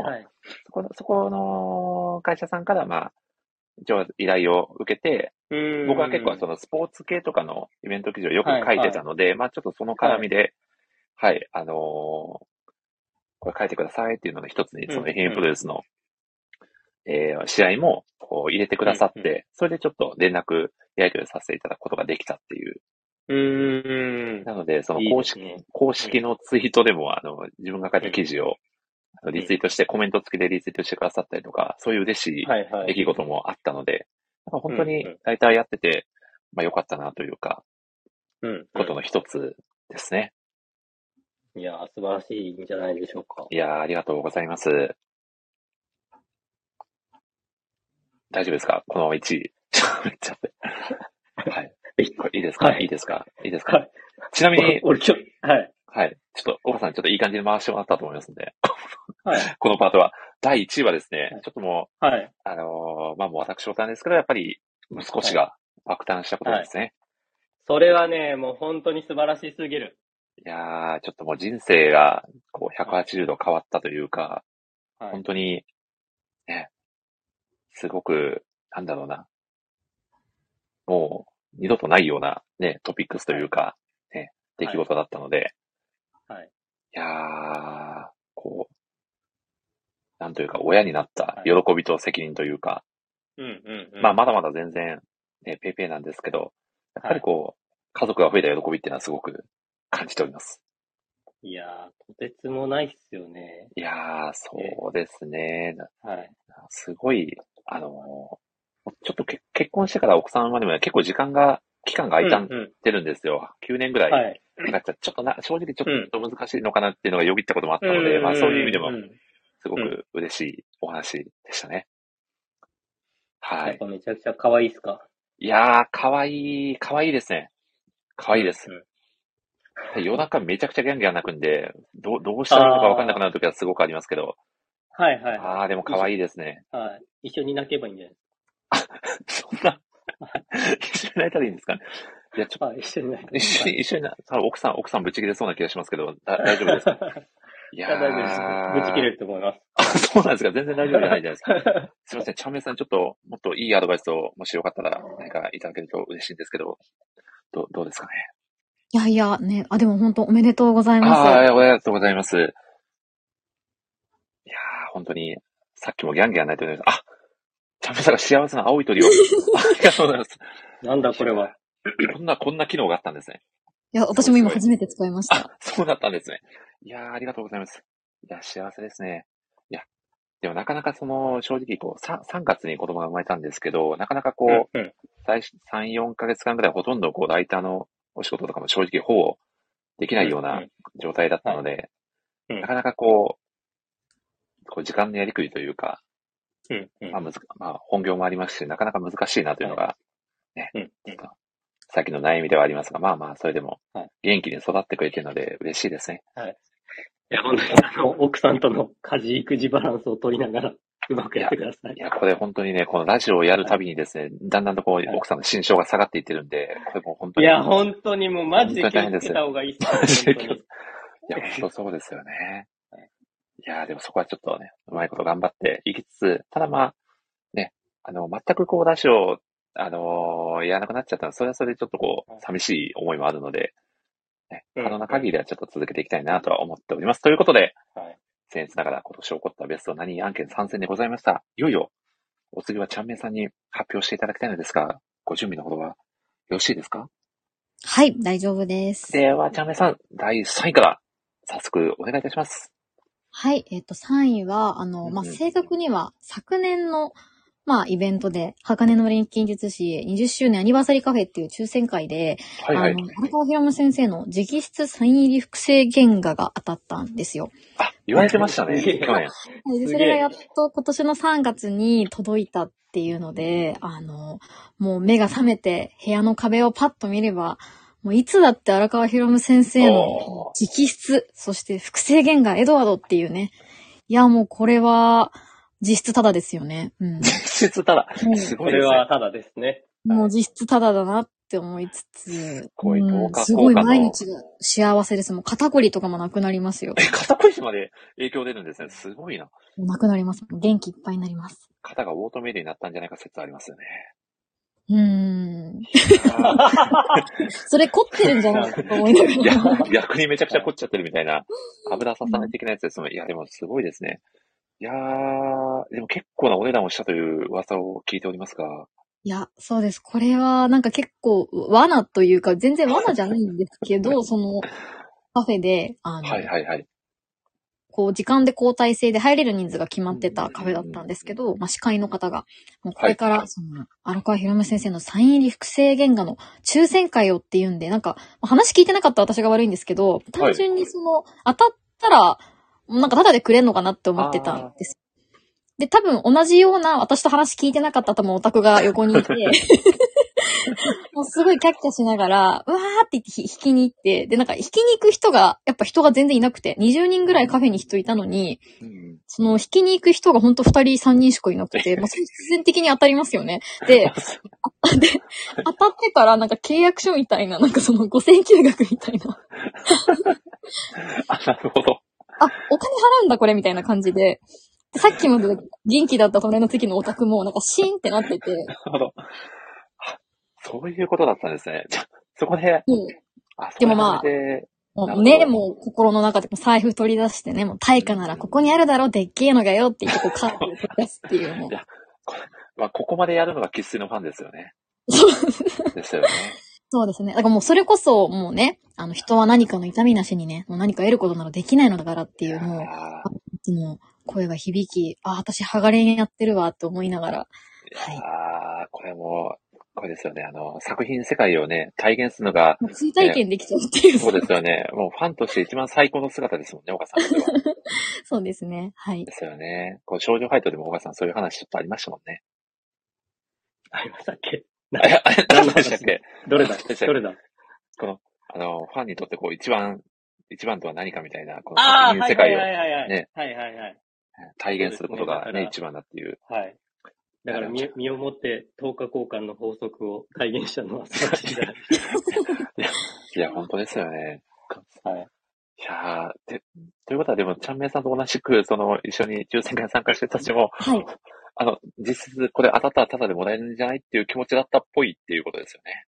いや、そうなんです。なんか多分、ご夫婦で隣にいた方が、はい、で、奥様がすごい、やったーみたいなこと言ってて、で、旦那にこう、えとか言って、で、旦那さんもこれ見て、マジかみたいなこと言ってて。すごい楽しかったですね。いやー、でもこれこそもう、生粋の鋼ファンの楽しみ方ですよね。いや、楽しかったです。はい。いやー、等価交換までが1セットということで、いや、ありがとうございます。はい。ということで、ちゃめさん、第2位ですかね。お願いしてもよろしいですか？はい、第2位は、はい、私、スピリッツ新人王で、まあ、審査員として、こう、漫画家さんがこう、最終的に来て、で、最終的に新人作家さんへ、みたいなのの、まあ、ロングインタビューがあるんですけど、そのロングインタビューを今年、2つか2回担当させていただいたんですね。で、最初が朝野稲尾先生だったんですけど、次が、金城宗行先生。ブルーロックとか、僕やりとか。原作の方ですよね。はい、そうですね。で、金城先生だったんですけど、いや、本当に浅野先生も金城先生もレジェンドなんで、まあ、お二人のインタビュー担当できたのが嬉しかったっていうのと、金城先生がその最後に、まあこれ全然記事にも書いてある話なんですけど、その新人作家さんでもう書けないという方に向けてなんかメッセージを送るとしたらみたいな話になった時に、いや、書けないは普通に書く気がないだけなんでしょうね、疲れちゃってみたいな。で、一生懸命生きてたら書くことは絶対にありますって言われて、でそれがなんか私は別に漫画家ではないんですけれども、やっぱり記事ね、コラムとか書いてて、ああもう書くことないなって思うこと本当にこの1年多かったんですけど、それを聞いた時になんだかその今年ちょうど9月かな8月にインタビューしたんですけど、そのちゃんと生きてたら書くことはありますっていう金城先生の言葉で結構下半期頑張ったところがあったので、はい、それがそうですね、自分の中の何というか、はい、うん、とても励みになったというか支えになったですね。いやー、岡さんめちゃくちゃいいお話を聞かせていただきましたね。そうです。なんかちゃんと生きてたらっていうのがいいですね。いや、そうなんですよ。漫画のセリフみたいで、あ、なんだか、あ、この先生がブルーロックを書くのがすごく理解できるし、なんかすごく思いましたね。いや、そうですね。こう、日々を漫然と生きるんではなくて、まあこう、ね、日々一生懸命やってたら必ずそこからね、生み出されるものはあるよねっていうお話は、ちょっとこう、ライターにとっても背中を押してくれるような、ね、金言なのかなと感じましたね。いやー、これちなみに、まあちょっと若干話ずれちゃうかもしれないんですけど、配給の、北さんっていうキャラクターがいるんですけど、稲崎高校っていう高校のキャプテンをしている選手なんですけど、で、その、キャプテン、レギュラーではないんですよ。あまり試合に多く出ることはできないんですけど、まあチームメイトからも信頼が厚くて、こう、その北さんがいるだけでこう、チームがビシッとこう引き締まるような、そういうキャラクターなんですよね。で、その北さんのセリフでちゃんとやんねんっていうセリフがあるんですよ。で、毎日、まあもう本当にこう、朝起きて、ね、ご飯を食べて、こう洗濯をしてとか、まあしっかり練習してとか、ちゃんと寝て食べてとか、もうそういう、こう当たり前のことを毎日、ひたすらちゃんとやってたら北さんが、最後の最後で、もうずっとこう、ユニフォームをもらえなかったんですね。決してバレーが上手いわけじゃなくて。で、最後の、3年生になった時に、ユニフォームをもらって、しかもそこにキャプテンマークがついてたんですよね。で、まあそれだけ、まあしっかり、こう、日々コツコツとやってたら見る人はちゃんと見てくれてるんだよっていうことを、まあ暗示してるのかなと思って、なんかちょっとそういう、ふと思い出しちゃいましたね。はい。まあちなみにその、北さんがですね、実はメモ帳になってて、ちゃんとやんねえメモ帳という商品がですね、実は販売されておりまして、こうメモ帳にですね、北さんのイラストとちゃんとやんねんって書いてるんで、このメモ帳を使ってちゃんとやんなきゃなという気持ちに毎日させてくれてっていう、すごくいいアイテムが売ってるので、多分お近くのジャンプショップとかで、はい、販売されてると思いますんで、気になった方はぜひ購入いただけるといいんじゃないかなと。コラボ案件ですかこれ。いや、これちょっと案件じゃないですよ。何ももらってないので、ただ多分僕は好きで宣伝してるだけです。素晴らしいですね。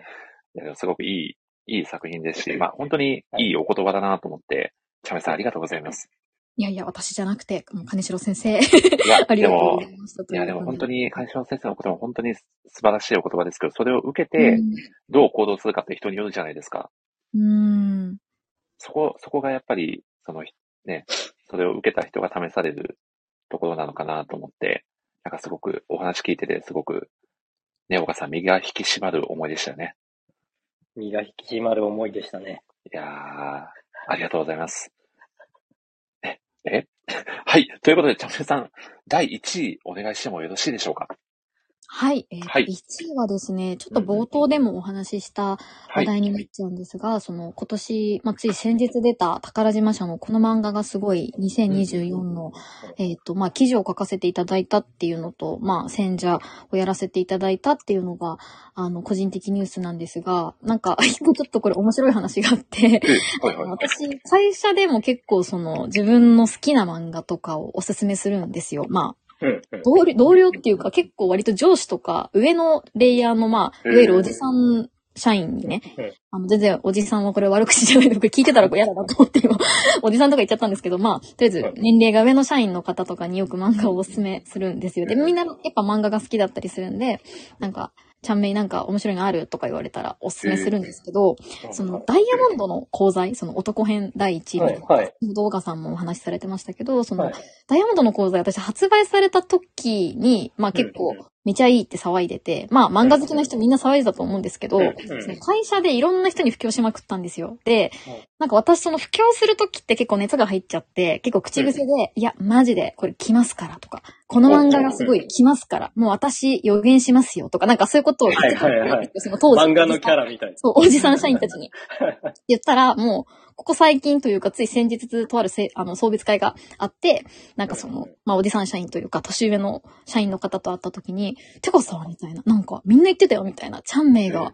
言ってたやつ1位だったじゃんみたいな、あいつ当てたぞみたいになってたよっていうので、はいはいはい、全然私が当てたわけでもなんでもないんですけど、はいはいはいはい、なんかそのね、この漫画がすごいのレビュー書きましたとか戦者になりましたってことよりも、なんかあいつがすげえ今年の夏頃騒いでた漫画本当に1位だったなっていうので、なんかはい、はい、社内でよくわかんない信頼を得た。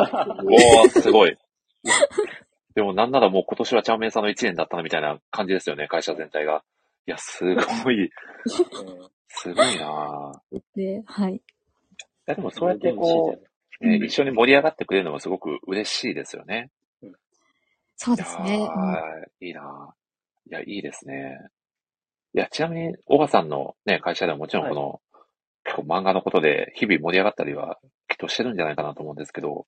はい。結構どうですか？この漫画すごいの話題も結構上りました？はい、いや、この漫画の話題あんま上がってなくて、で、はいはい、さっき言った、正反対な君と僕、やべえっすっていう投稿をされてたんですけど、反応してたのは俺ともう一人の社員だけでした。そうです。はい。二人だけでした。あら、局所的な盛り上がりを、いや、でもめちゃくちゃいい作品ですからね。そうですね。ちょっと、そういう意味では驚きました、ね。まだちょっと、あれですね。作品の魅力に気づけてない人が多いのかもしれないですね。そうですね。ちょっと発表していこうかなと思います。そうですね。ちょっと来年の課題として、はい、議題に挙げるべきですね。はい。いやー、ありがとうございます。ということで、ね、2023年の個人的ベスト何案件参戦ということで、いやー、ちゃんめいさんありがとうございます。はい、ありがとうございました。ありがとうございます。ということで、小川さん、これもしかして最後までお付き合いいただいても大丈夫そうな感じですか？行きましょう。行きますか？いいんですか？ご予定とかないですか？大丈夫ですよ。俺台本もらってないんですけど、これ。そうです。今、フィーリングでお話してるんで、はい。いけるんだったら、行ってほしいなっていう。大丈夫ですか？はい、行きますよ。はい。ありがとうございます。いや、かっこよすぎるな。ひょってないんですね。さすがですね、小川さん。いや、じゃあちょっと次にですね、次というか最後にお話ししたいテーマがですね、2023年のベスト名台詞参戦ということで、はい。これ、ちゃんめいさんは事前にご用意いただいている感じですかね？はい、用意しております。いやー、ありがとうございます。いや、僕もですね、はい、ご用意させていただいております。そしてですね、ちょっとここでですね、さらにもう一人、ゲストの方をお呼びさせていただきたいなと思いまして、はい。誰でしょう？ちゃんめいさん、小川さん、誰だと思いますか？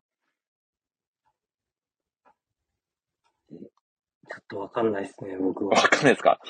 いや、はい、ヒントはですね、はい。ヒントは、今回のアイコンですね、2023年の、はい、こちらですね、大好きな、はい、大好きな漫画の〇〇を語るということなので。なるほど。大好物さんですね、多分。お、ちゃんめいさん。はい。もういつも推し活というか、すごい楽しそうだなと思って。当てちゃいましたね。大好物さん、こんばんは。こんばんは、和歌山。和歌山、しおんさんの和歌山ですよね、大好物さん。もうその通りでございます。ありがとうございます。ありがとうございます。解説までありがとうございます。ということで、大好物さんです。よろしくお願いいたします。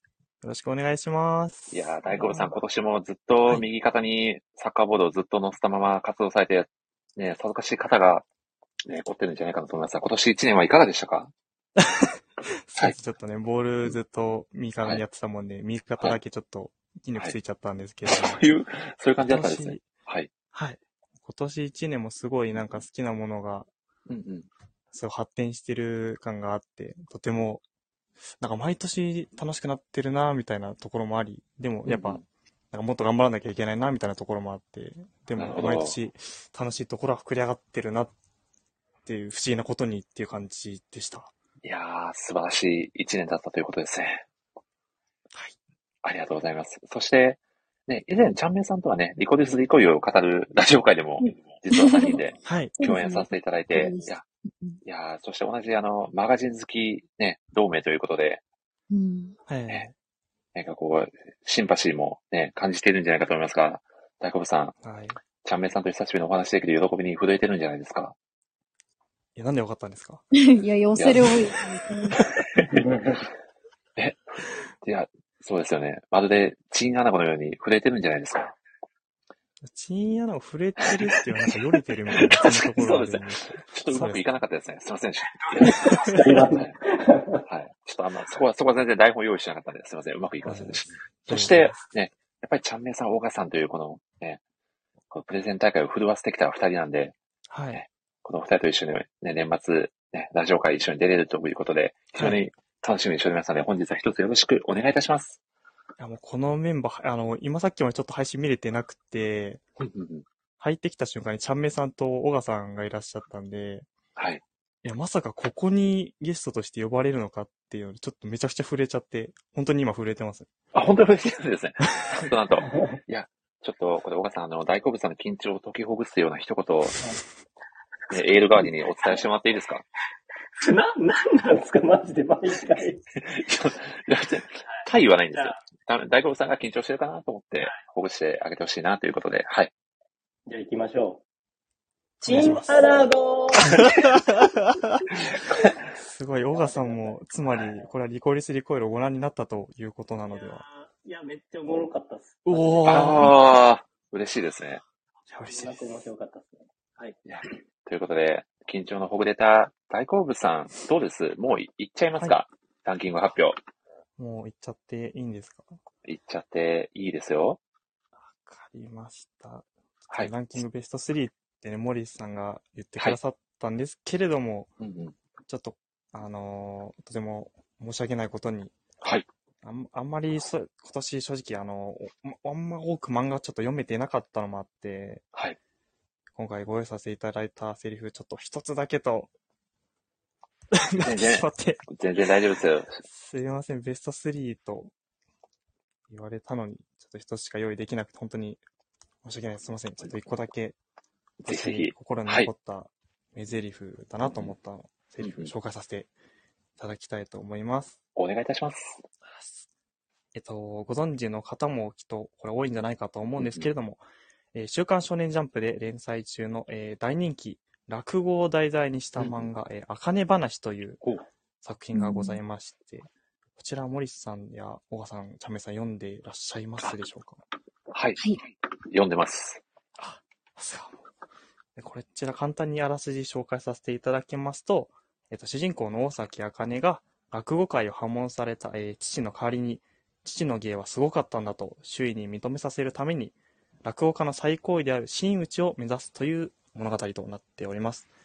これ、茜が、落語界に入っていろんな人と出会って、その人たちから学んだり、そして凄まじいスピードで成長を遂げていく姿がめちゃくちゃ痛快で、時にじわっと涙がこみ上げてくるようなシーンもあって、今個人的に一番新刊を楽しみにしていると言っても過言ではない作品なんですけれども、えー今回自分がですね、名台詞だなって思ったのは、茜話の9巻から、道うんを耕えてでも前に進まねえと何もつかめないというセリフです。で、これを言うったん。のが主人公の茜ではなくてですね、その師匠である荒川シグマ師匠という方が、発したセリフです。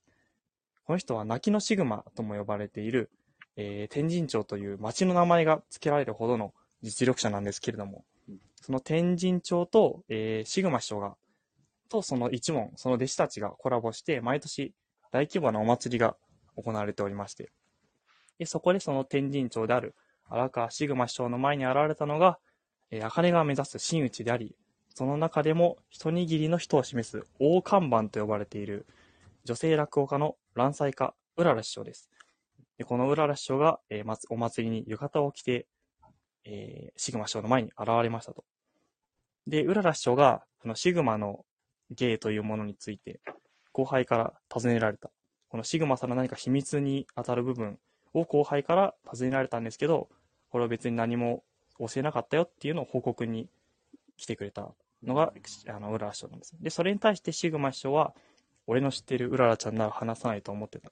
人はそう変わらねえからなっていうふうに返します。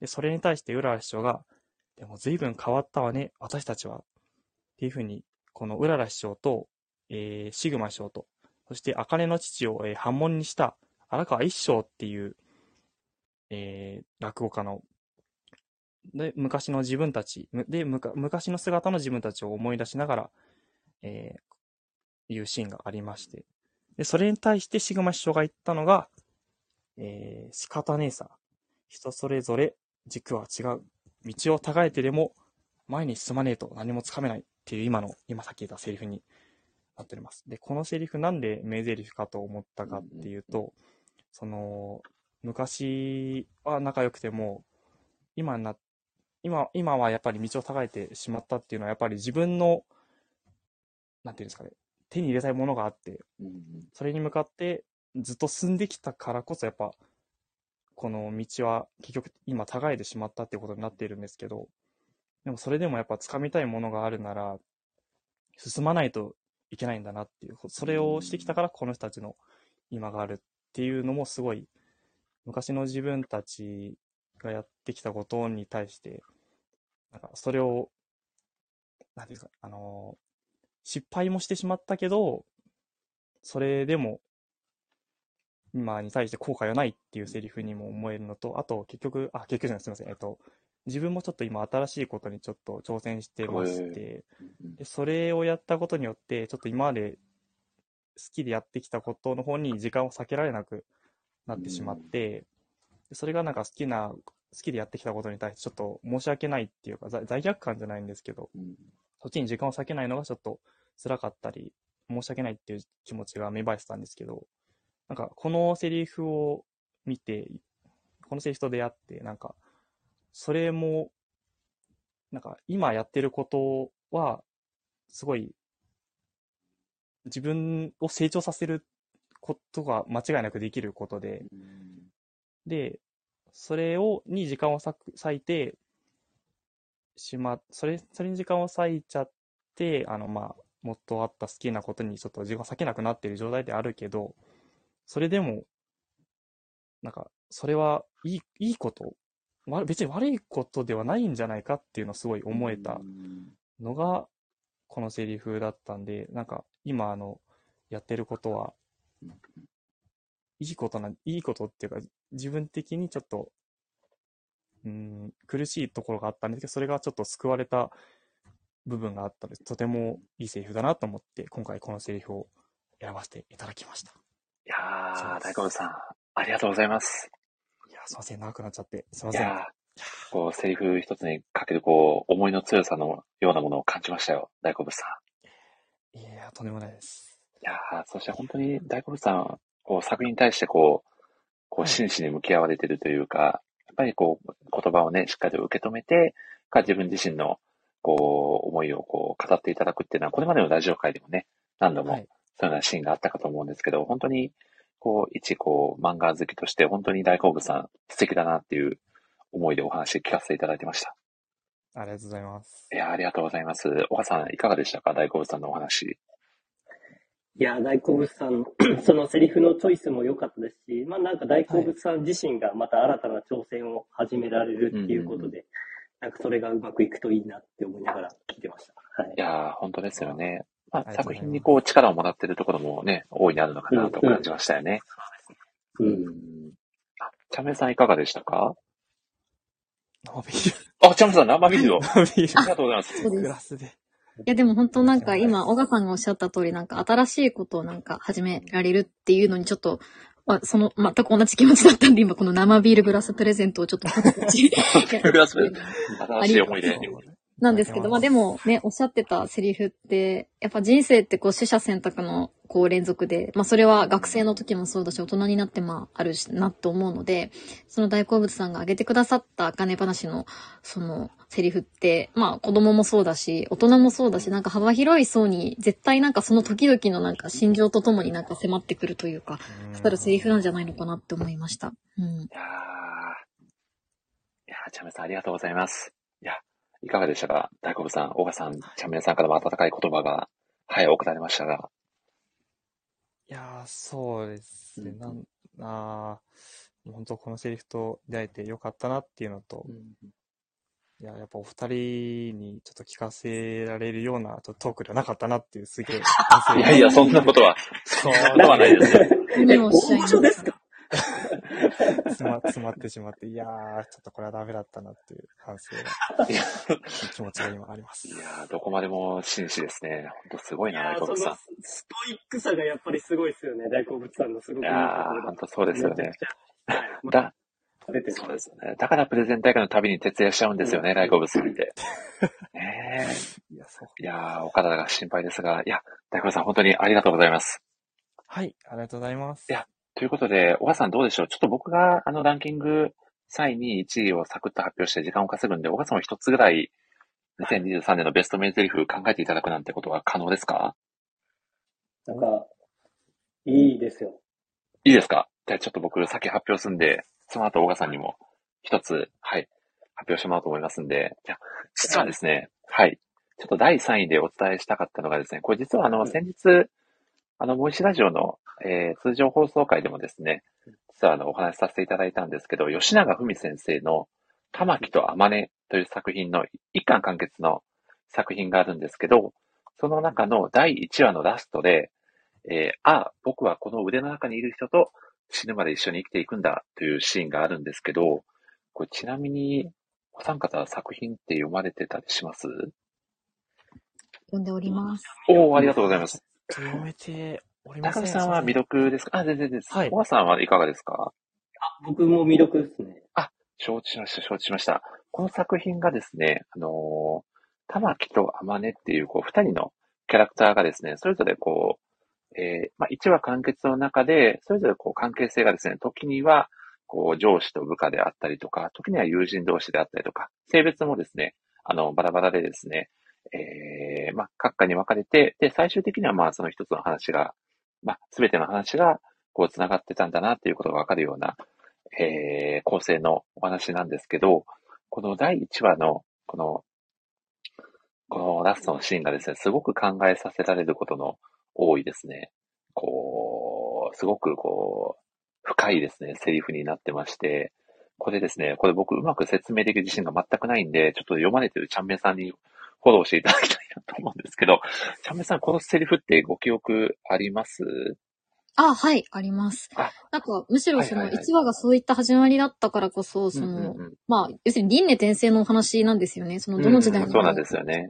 っていう二人の、それは性別も変わったりもするしっていう。で、最初が夫婦のお話なんで、なんか、ほっこりじゃないですけど、運命の相手的な話なのかなと思わせるようなね、その1話のセリフなんですけど、辿っていくと、実はそうじゃなかったりもして、最後まで、この玉木と天音の、この宿命っていうんですかね、輪廻転生して何度でも何度でも巡り合うのって何なんだろうかっていうのに、すごく、なんかいい、なんかスパイスになってるというか、なんか、今幕になんかふさわしい感じのセリフになっているので、そういった意味でも私もすごい好きなセリフですね。いやー、ありがとうございます。いや、そうなんですよね。これラジオ会でも、竹の子さんだったりとお話をしてたんですけど、どういう感情でこのセリフを、そのキャラクターが発しているのかなっていうような話になりまして、完全に、もちろん愛情もあるんですけど、ある種の諦めのような気持ちももしかしたらあるのかもしれないとか、読者にですね、いろいろ想像させるだけの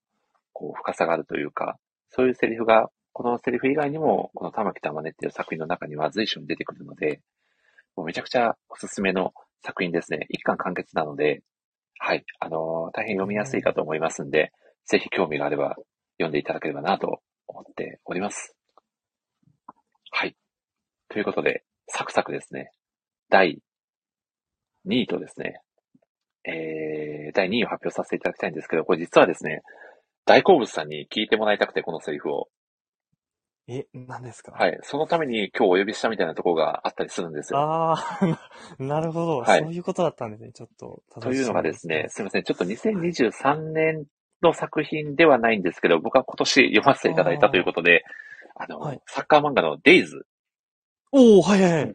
からですね、ちょっとこれ同率2位でちょっと2つセリフがありまして、はいはいはい、で、1つ目がこう第35巻の313話。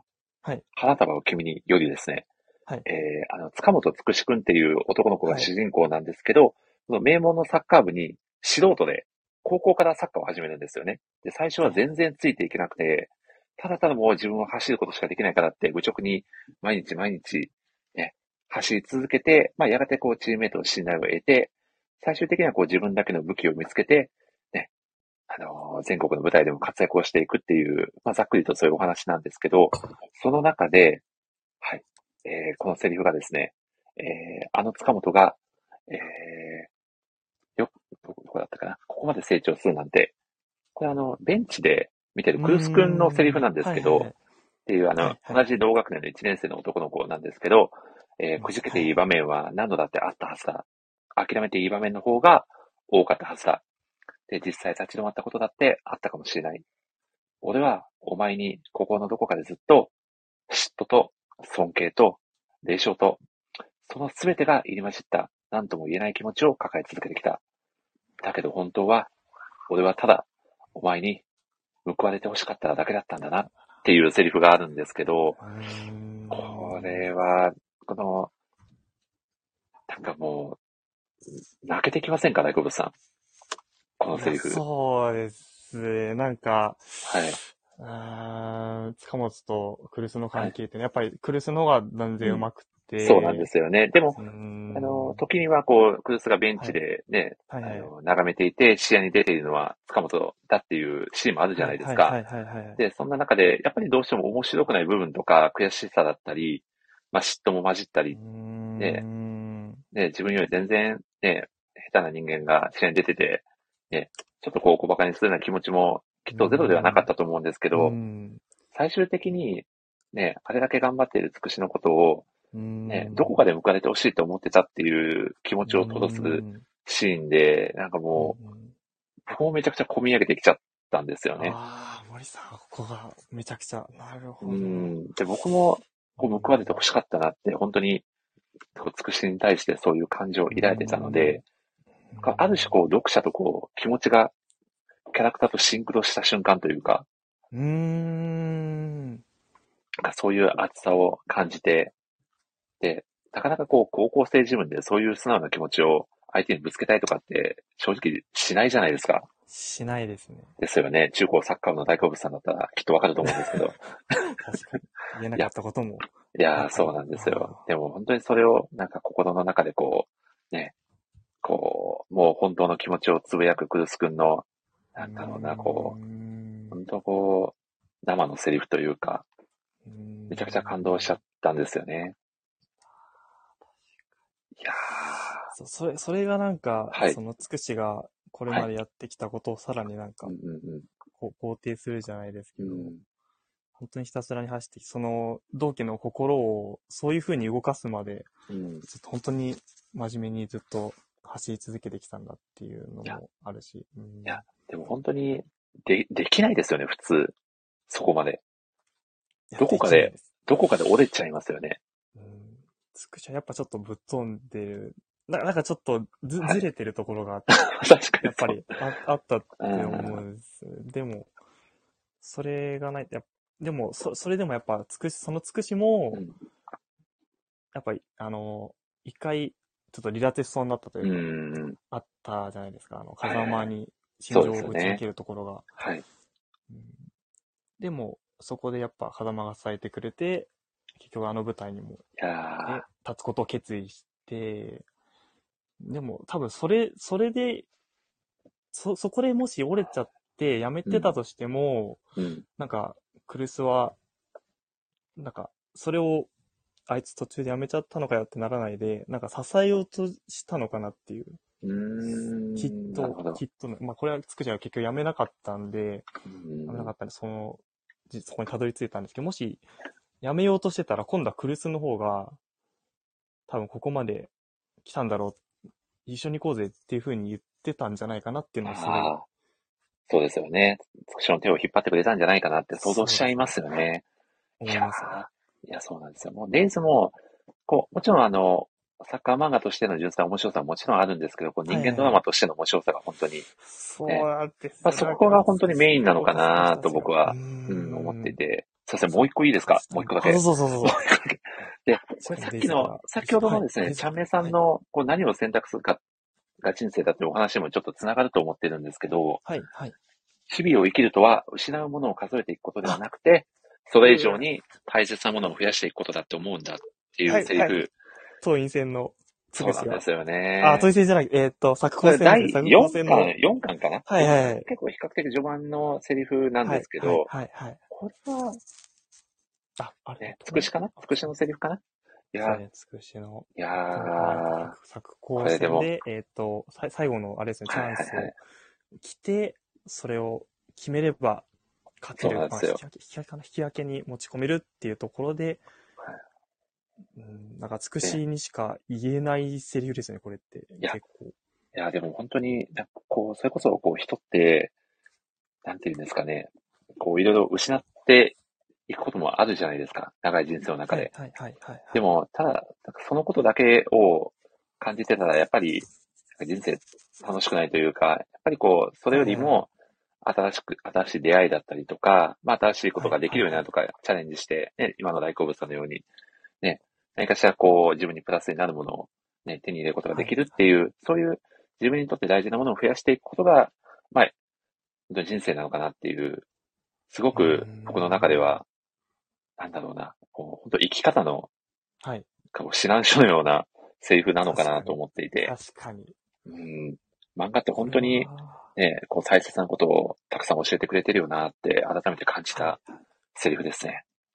ここはもう見たし、ってなりますよね、そうですよね。確かにってすごい思うし、あとつくしが、これやっぱお母さんを、お母さんと一緒に育ってきたから、このセリフが出てくるんだと思ってて。そうですよね。お母さんがちょっとね、足が不自由でね、いろいろちょっと苦労してきた過去もあって、とてもお母さん思いなね、男の子なんですよね、つくしくんが。で、そのつくしの、お父さんが事故で突然亡くなってしまう。そうですよね。でも、それでも、つくしを、明るさでずっと育て続けてくれて、で、つくしはそれを見て育ってきて、で、そんなお母さんを見てたから、何か失って、下向いてるだけの人生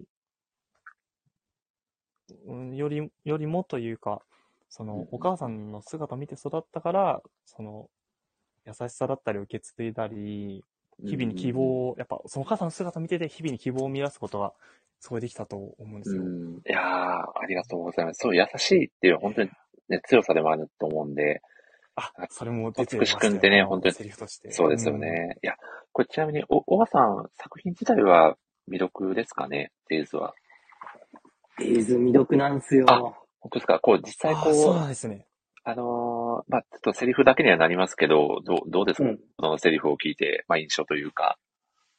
いや、デイズはもともともうめちゃくちゃ熱い漫画なのは知ってるし、1巻とかまでだったら読んだことあるんで、いや、全部面白いのは、確約されてるというか、ただ読めてないっていうのだけなんで、ちょっとマジで読みたいなって思います。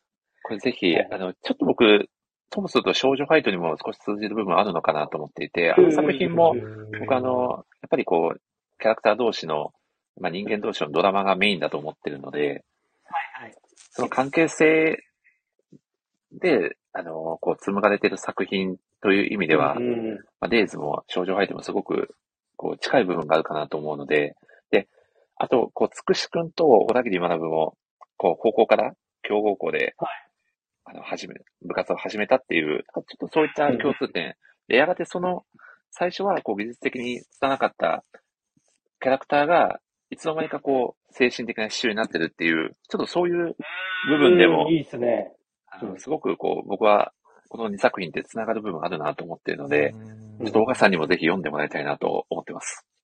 ぜひ、はい、ぜひ、はい、ぜひ読みます。ありがとうございます。43巻でしたっけ？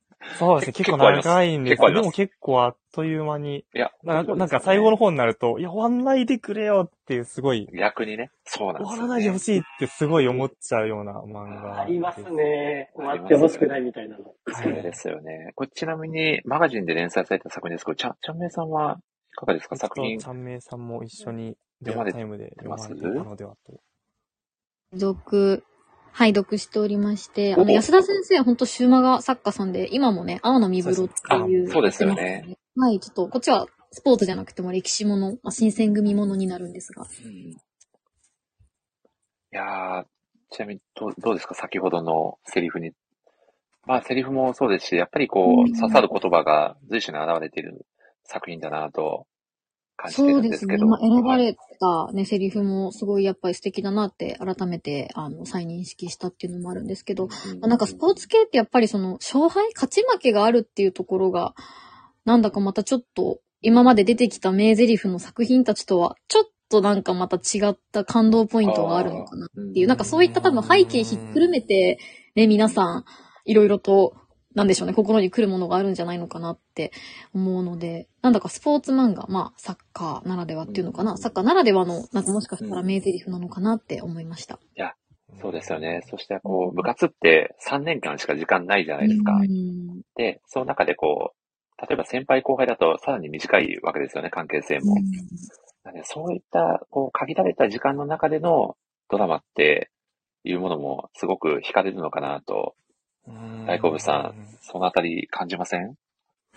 いや、本当に、そう、なんか、その中でも、すごい出会いがあると、本当になんか爆発的な成長とか、そういうものがあったりして、その、短い中でも、なんか、一生ものの絆とか、そういうのがやっぱ生まれるんだなっていうのを、すごい、デイズ読んでて感じで、やっぱ、つくしと風間と、か、あと、インドと、はい、作法の2人とかを見てたりする、チーム全体見ててもすごい思うんですけど、それぞれのチームに、そうですよね、ドラマがあって、そのチームメイトたちとの関係性があって、そういったところもしっかりレイズって描いてくれてますもんね。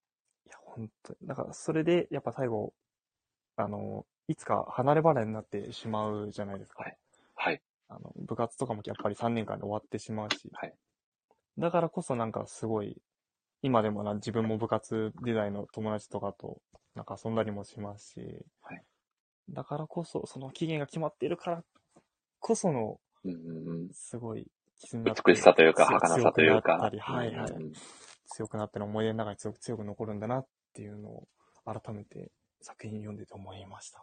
いやー、ありがとうございます。ありがとうございます。ということで、はい、ちょっとこの気持ちを大好物さんと、こう共感してもらいたかったんで今日は来てもらったみたいなところがあります。ここだけじゃ足りなくないですかね。そうですね。これちょっとまた別途デイズ会的なものをラジオ会を、ね、そうですね。これちょっと皆さんにも読んでいただいた後とか、ね、よかったらいやそういう読み立てほやほやの岡さんともお話ししたいですし、ぜひよろしくお願いします。すごい催促してるみたいに。いやーそしてですね、僕はこんな感動的なセリフを第2に選んだ後になぜこのセリフを1に選んでしまったんだろうかと思ってしまうんですけど、ちょっと第一発表させていただいていいですか？どうぞ。いや、実は今年一番個人的ツボだったセリフがですね、これもマノセ先生のこの復讐にギャルはいらないからですね。はいはい。第1巻からですね、主人公の柏原くんがですね、合唱コンクールの練習中にですね、これクラスがですね、合唱コンクールの練習中なんですよ。で、柏君がいつものように心の中でつぶやくんですよね。だいたい課題曲がダバンプの IF ってのも気に入らない。合唱にラップパートがあることに誰も違和感も覚えないのかっていうセリフがあるんですけど、これが、すいません、今年の僕の中の第1位です。素晴らしいツッコミセリフですね。いや、最高ですね。そして、コマの中で合唱しながら無理ってラップを歌ってるっていうコマがめちゃくちゃシュールなんですよね。いやー、シュールですね。めちゃくちゃ面白いんで、これはもう1位選ばざるを得なかったですね。これ、大丈夫ですか、岡さん、このランキング。いいやー大丈夫だし、なんかラップパートをその、はい、普段喋らないなんかクラスの女子たちが歌ってるのを想像するとめっちゃおもろいですよ。いやそうです。なんで誰もいやいやって言わなかったんだっていう。これチャメさんも読まれてますか？記憶ありますかね、このセリフ。あ、もちろん読んでます。先ほどもね、この口の話しましたが、はい、ダパンプの下りはね。なんかよくこんなツッコミっていうかまずボケですよね。なんかそのなんでダパンプっていうその選曲チョイスもね、いいなって思いましたし。いやこれ本当ですよね。そして実は合唱コンクールの時小川さん小学生時代ピアノ弾かれてたそうなんで、これダパンプのねピアノ弾いてくれてたらいいなみたいなことも思っちゃいましたね。ね小川さんね小川さん弾いてましたけども。ですよね。いやそうですよね。はい、知ってましたチャメさん、小川さんピアノ弾かれてたんですって。あそうなんですね。知らなかったです。はい振動だったんで、はい。振動だった。それ自分で言うんですか、振動って。振動だったんで、はい。自分で振動って言ってる人、僕初めて会ったかもしれないですね。はい、いや、すごいな。いや、ということで、はい。ダパンプをこう合唱コンクで歌ってるクラスは本当に素敵だなっていうお話でしたね。はい。では、小川さんお返しします。はい。返された。はい。はい。小川さんのベスト名台詞。はい。お一つ披露していただいてよろしいですか？はい。ですね、さっき紹介しなかったんですけど、はいはい、2023年に読んだ作品の中で、僕はこれが間違いなく一番だなと思ったのが、森下も読まれたと思うんですけど、はいはい、竹谷舞子先生が書かれてる芥田の死に際っていう、はいはいはいはい、漫画1で連載の。漫画1で連載中の作品なんですけど、はいまあこれもともと、まあ社会人で、普通に仕事をしてたけど、まあ、もともと小説を書いていて、それをやめて、働いて、でもやっぱり小説やりたい。みたいなところの、要は、年齢が結構いったところ30歳過ぎたぐらいだったかな。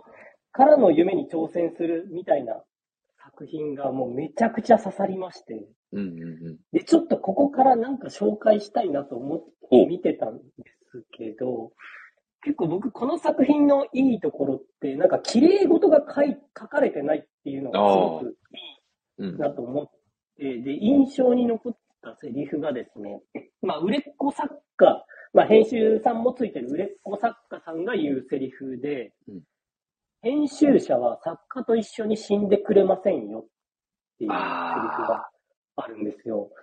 これって多分本当に、まあ、結構真理をついている部分があるかなと思っていて、でただこの続きで、まあ、その自分の小説のその体験のためにちょっと危険なこと、まあ、女装してみたいなことをするんですけど、でその先に、まあ、もしここにじゃあ編集者がいたとして作家を守るために止めるのか、それとも作品のために危険承知でギリギリまで泳がせるのか、どっちの方が当たりなんだって主人公が聞いたときに、まあそれこそ人それぞれですけど、でもこうやって一緒に走ってくれる相手はいいですね。担当者は一緒に死んでくれなくてもいいけど、一緒に走ってくれる人がいいなっていうセリフが、すごく、なんかまあ僕自身今会社で、まあいろんな漫画家さんとすごくお仕事をさせてもらってる中で、まあ本当に作家さんが覚悟を持って漫画作りに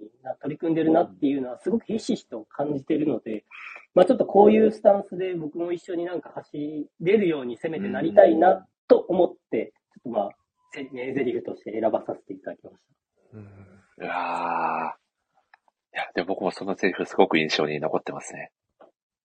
いやー、この作品いいっすよね。いや、いいですよね。はい。やっぱりこう一緒にね横を走ってくれる存在のどれだけ頼もしいことかっていうね、確かに本当にこうリアルというかね、こう綺麗事が書かれてないだからこそこうより刺さるしより臨場感を持って読めるっていうところは多分にありますよね。そうなんですよね。なんかまあこれ花さんがおすすめしてくれて僕読み始めたんですけど。やっぱこれ、本当に G 戦場ヘブンズドアが好きな人はマジで漏れなく刺さると思いますね。いや、それはめちゃくちゃ感じますね。はい。すごい。なんかに関数を重ねていって、この漫画すごいに選ばれてほしいなっていう僕のなんか思いもあります。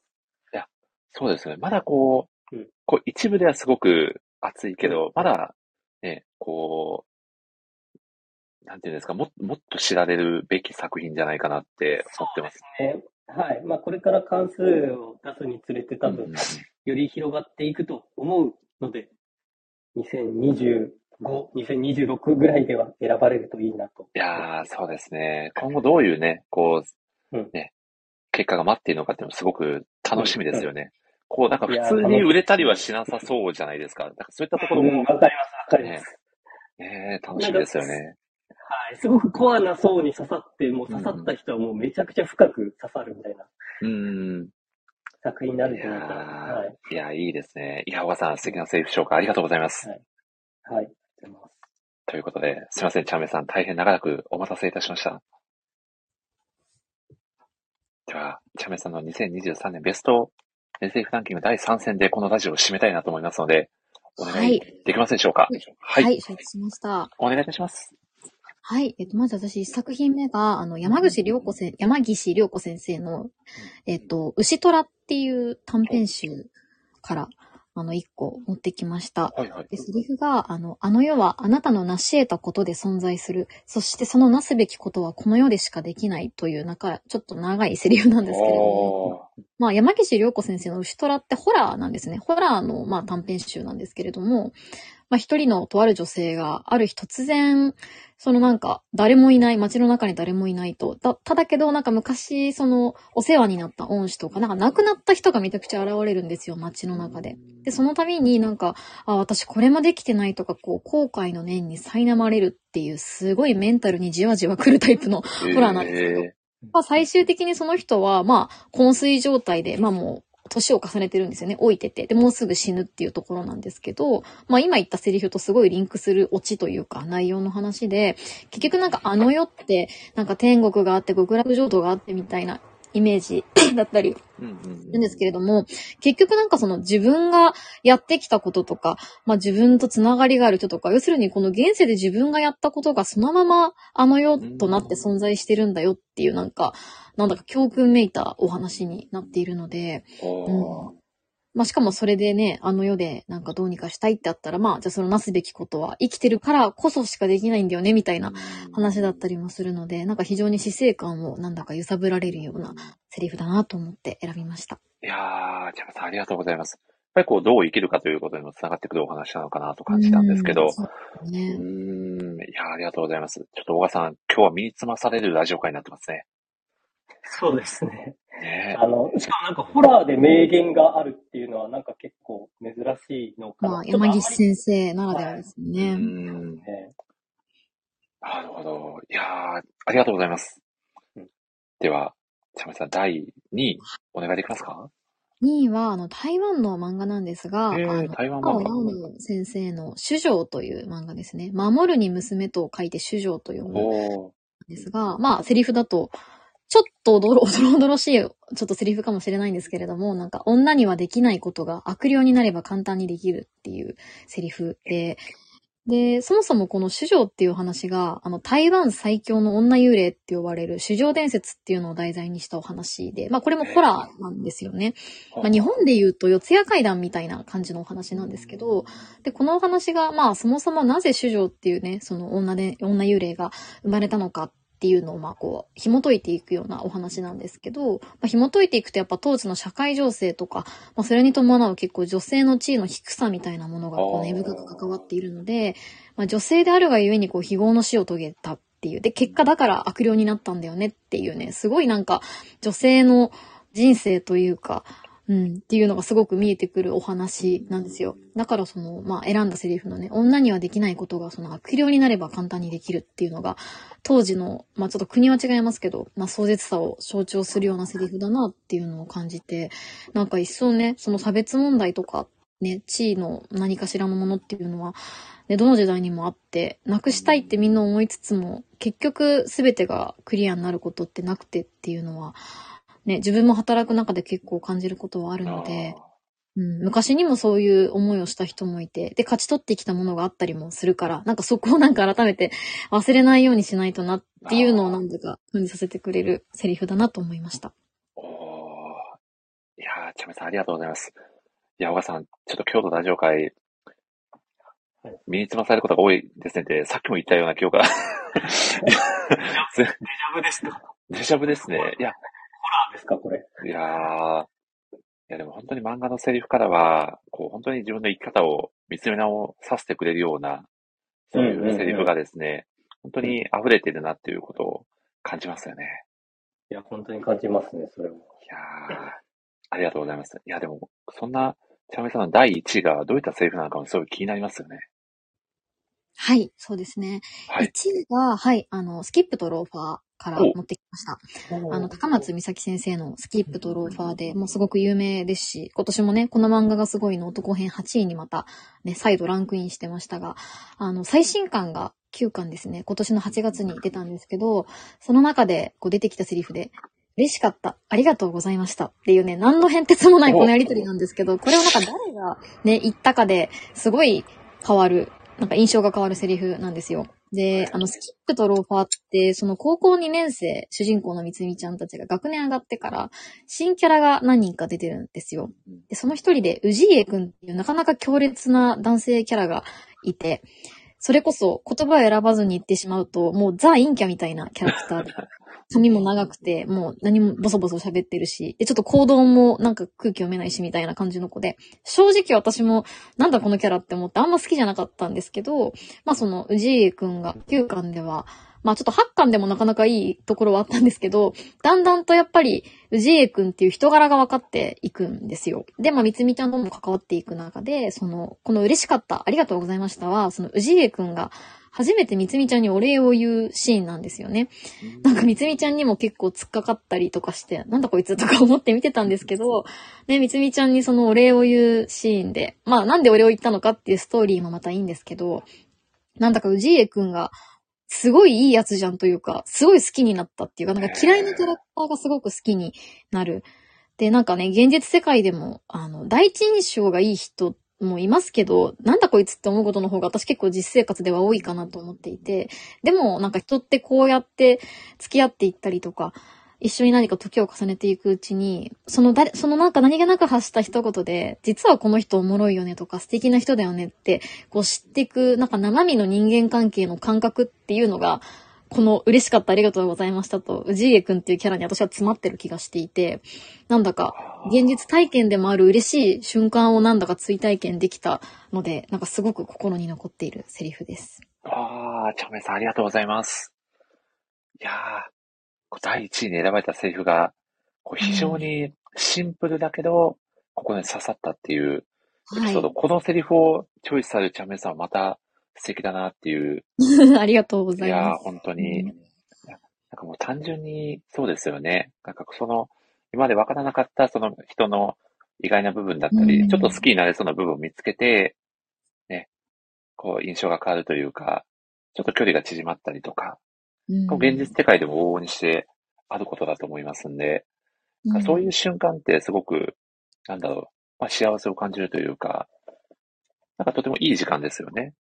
うん、2025年もそういう時間と瞬間をたくさん作っていきたいなって、思いました。いやー、素敵な締めのセリフでしたね、ちゃめさん。ありがとうございます。いやー、大好物さんもぜひご感想を聞きたいんですけど、いかがでしたか、ちゃめさんの第1位のストレートなセリフ。はい。嬉しかった、ありがとうございました。そうですね。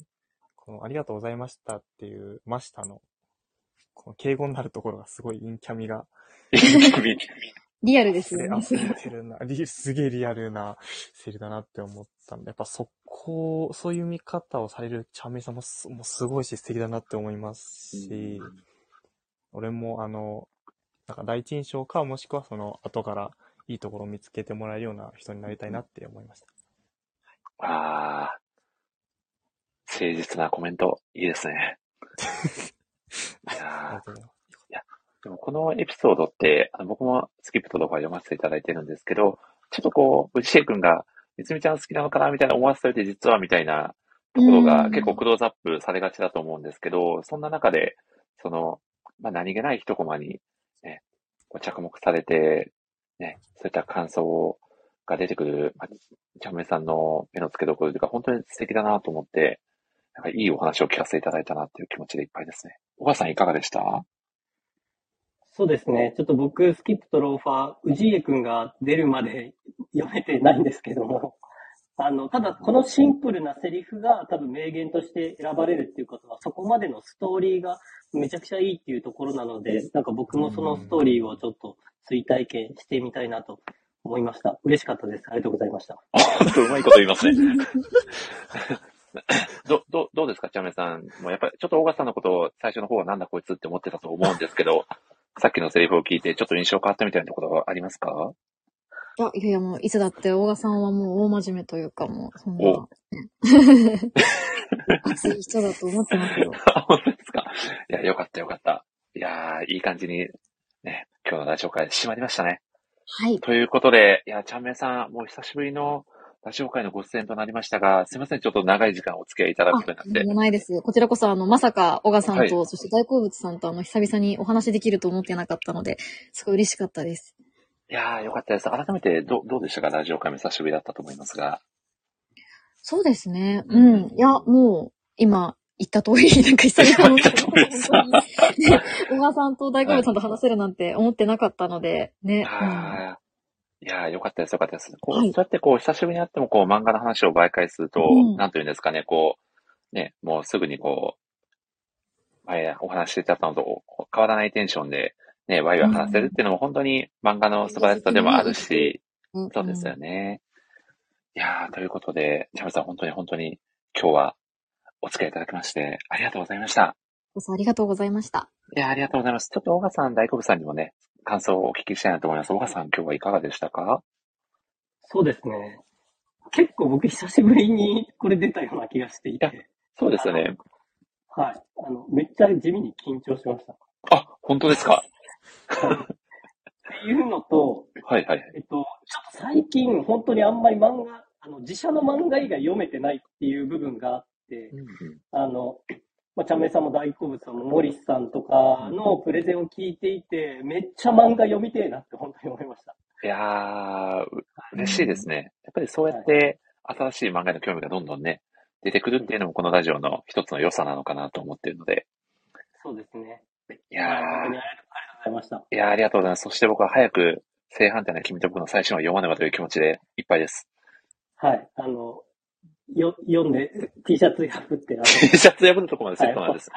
はい、ポストしてください。わかりました。いやー、ありがとうございます。いや、本当にお母さん、今日もいい感じにトーク回してくださってめちゃくちゃありがたかったです。本当にありがとうございました。ありがとうございました。いやー、そして、大好物さん。ちょっと僕、大好物さんとデイズの話がしたいばっかりに、ちょっとお忙しい中、ね、無理に、お時間作ってもらったんですけど、本当に今日もありがとうございます。今日はいかがでしたか？ありがとうございます。こちらこそデイズの話できてめちゃくちゃ嬉しかったのと、はい、やっぱりそうですね。今回はまさかの小川さんとちゃんめいさんと一緒に登壇させていただけるっていうのがめちゃくちゃびっくりもしたし、緊張もしたし、でもすごい嬉しかったんですけど、それもやっぱりなんか自分のお二人の話を聞いてるとやっぱり自分のなんか読み方とかでなんか足りないところ、やっぱちょっと流して読んじゃってるようなところもあったりするんで、やっぱお二人の話を聞いてるともうすごいそこ引っかかるところがやっぱ多いというか、自分が引っかからないようなところに森さんももちろんなんですけど引っかかってらっしゃるので、もう自分もやっぱそういう風に読めるようになりたいなって思いましたし、すごい勉強にもなるし嬉しかったしで、いろんな感情が湧き起こってます。ありがとうございました。いやー、嬉しかった。ありがとうございました。ということで大好物さん本当にありがとうございます。いやー、でもそうですね、久しぶりに大好物さん、いや、小川さんやちゃんめいさんとお話できる時間もちょっと作れたっていうのは僕もとても嬉しかったので、またぜひ、はい、ラジオの方にもね、引き続き遊びに来ていただきたいなと思っております。本当に今日はありがとうございました。ありがとうございました。はい、ありがとうございました。ということで、ちゃんめいさん、今年はね、ちょっと、今回ね、1年ぶりのご登場ということでしたが、ね、来年は、せめて半年に1回ぐらいは遊びに来てもらいたいなと思っておりますので、ね。はい。またぜひ時間があれば、ね、気軽に、気さくに、はい、漫画を語りに来てもらえたらなと思っておりますので、はい。はい、今年も一年ありがとうございました。ありがとうございました。はい、ありがとうございます。では、せっかくね、久しぶりに来ていただいたチャンメイさん、最後、締めていただきたいなと思うんですけど、お願いしてもよろしいですか？いいんですか？締めは。やっぱりここはね、パーソナリティの方に締めていただいた方がいいんじゃないでしょうか。大丈夫です。僕は今、ここ1年一回も締めてないので、全然大丈夫です。はい。実はですね、12月28日にもラジオ会を、最後の最後ラジオ会ちょっと予定しました。そこで、がっつり締めさせていただこうかなと思いますんで、じゃあ、ちゃんめいさん最後にですね、ではまた次回の放送でお会いしましょう。せーの、さようならのくだりだけお願いしてもいいですか？もちろんです。やらさせていただきます。はい、ちょっと僕と大賀さんと大久保さんでバッチリ最後合わせますんで、大丈夫です。はい。お願いします、はい。それではまた次回の放送でお会いしましょう。せーの。さようなら。これちゃんさん、合ってましたかね？大丈夫でした？合ったと思います。よかったです、よかったです。なんならハモってましたしね、もう。ね、いい感じに、もうダパンプの行く並みにいい感じにハモってましたね。よかったです。いや、ということで、ちゃんめいさん、大賀さん、大久保さん、本当に、今日はありがとうございました。ありがとうございました。はい、ありがとうございました。では、失礼させていただきます。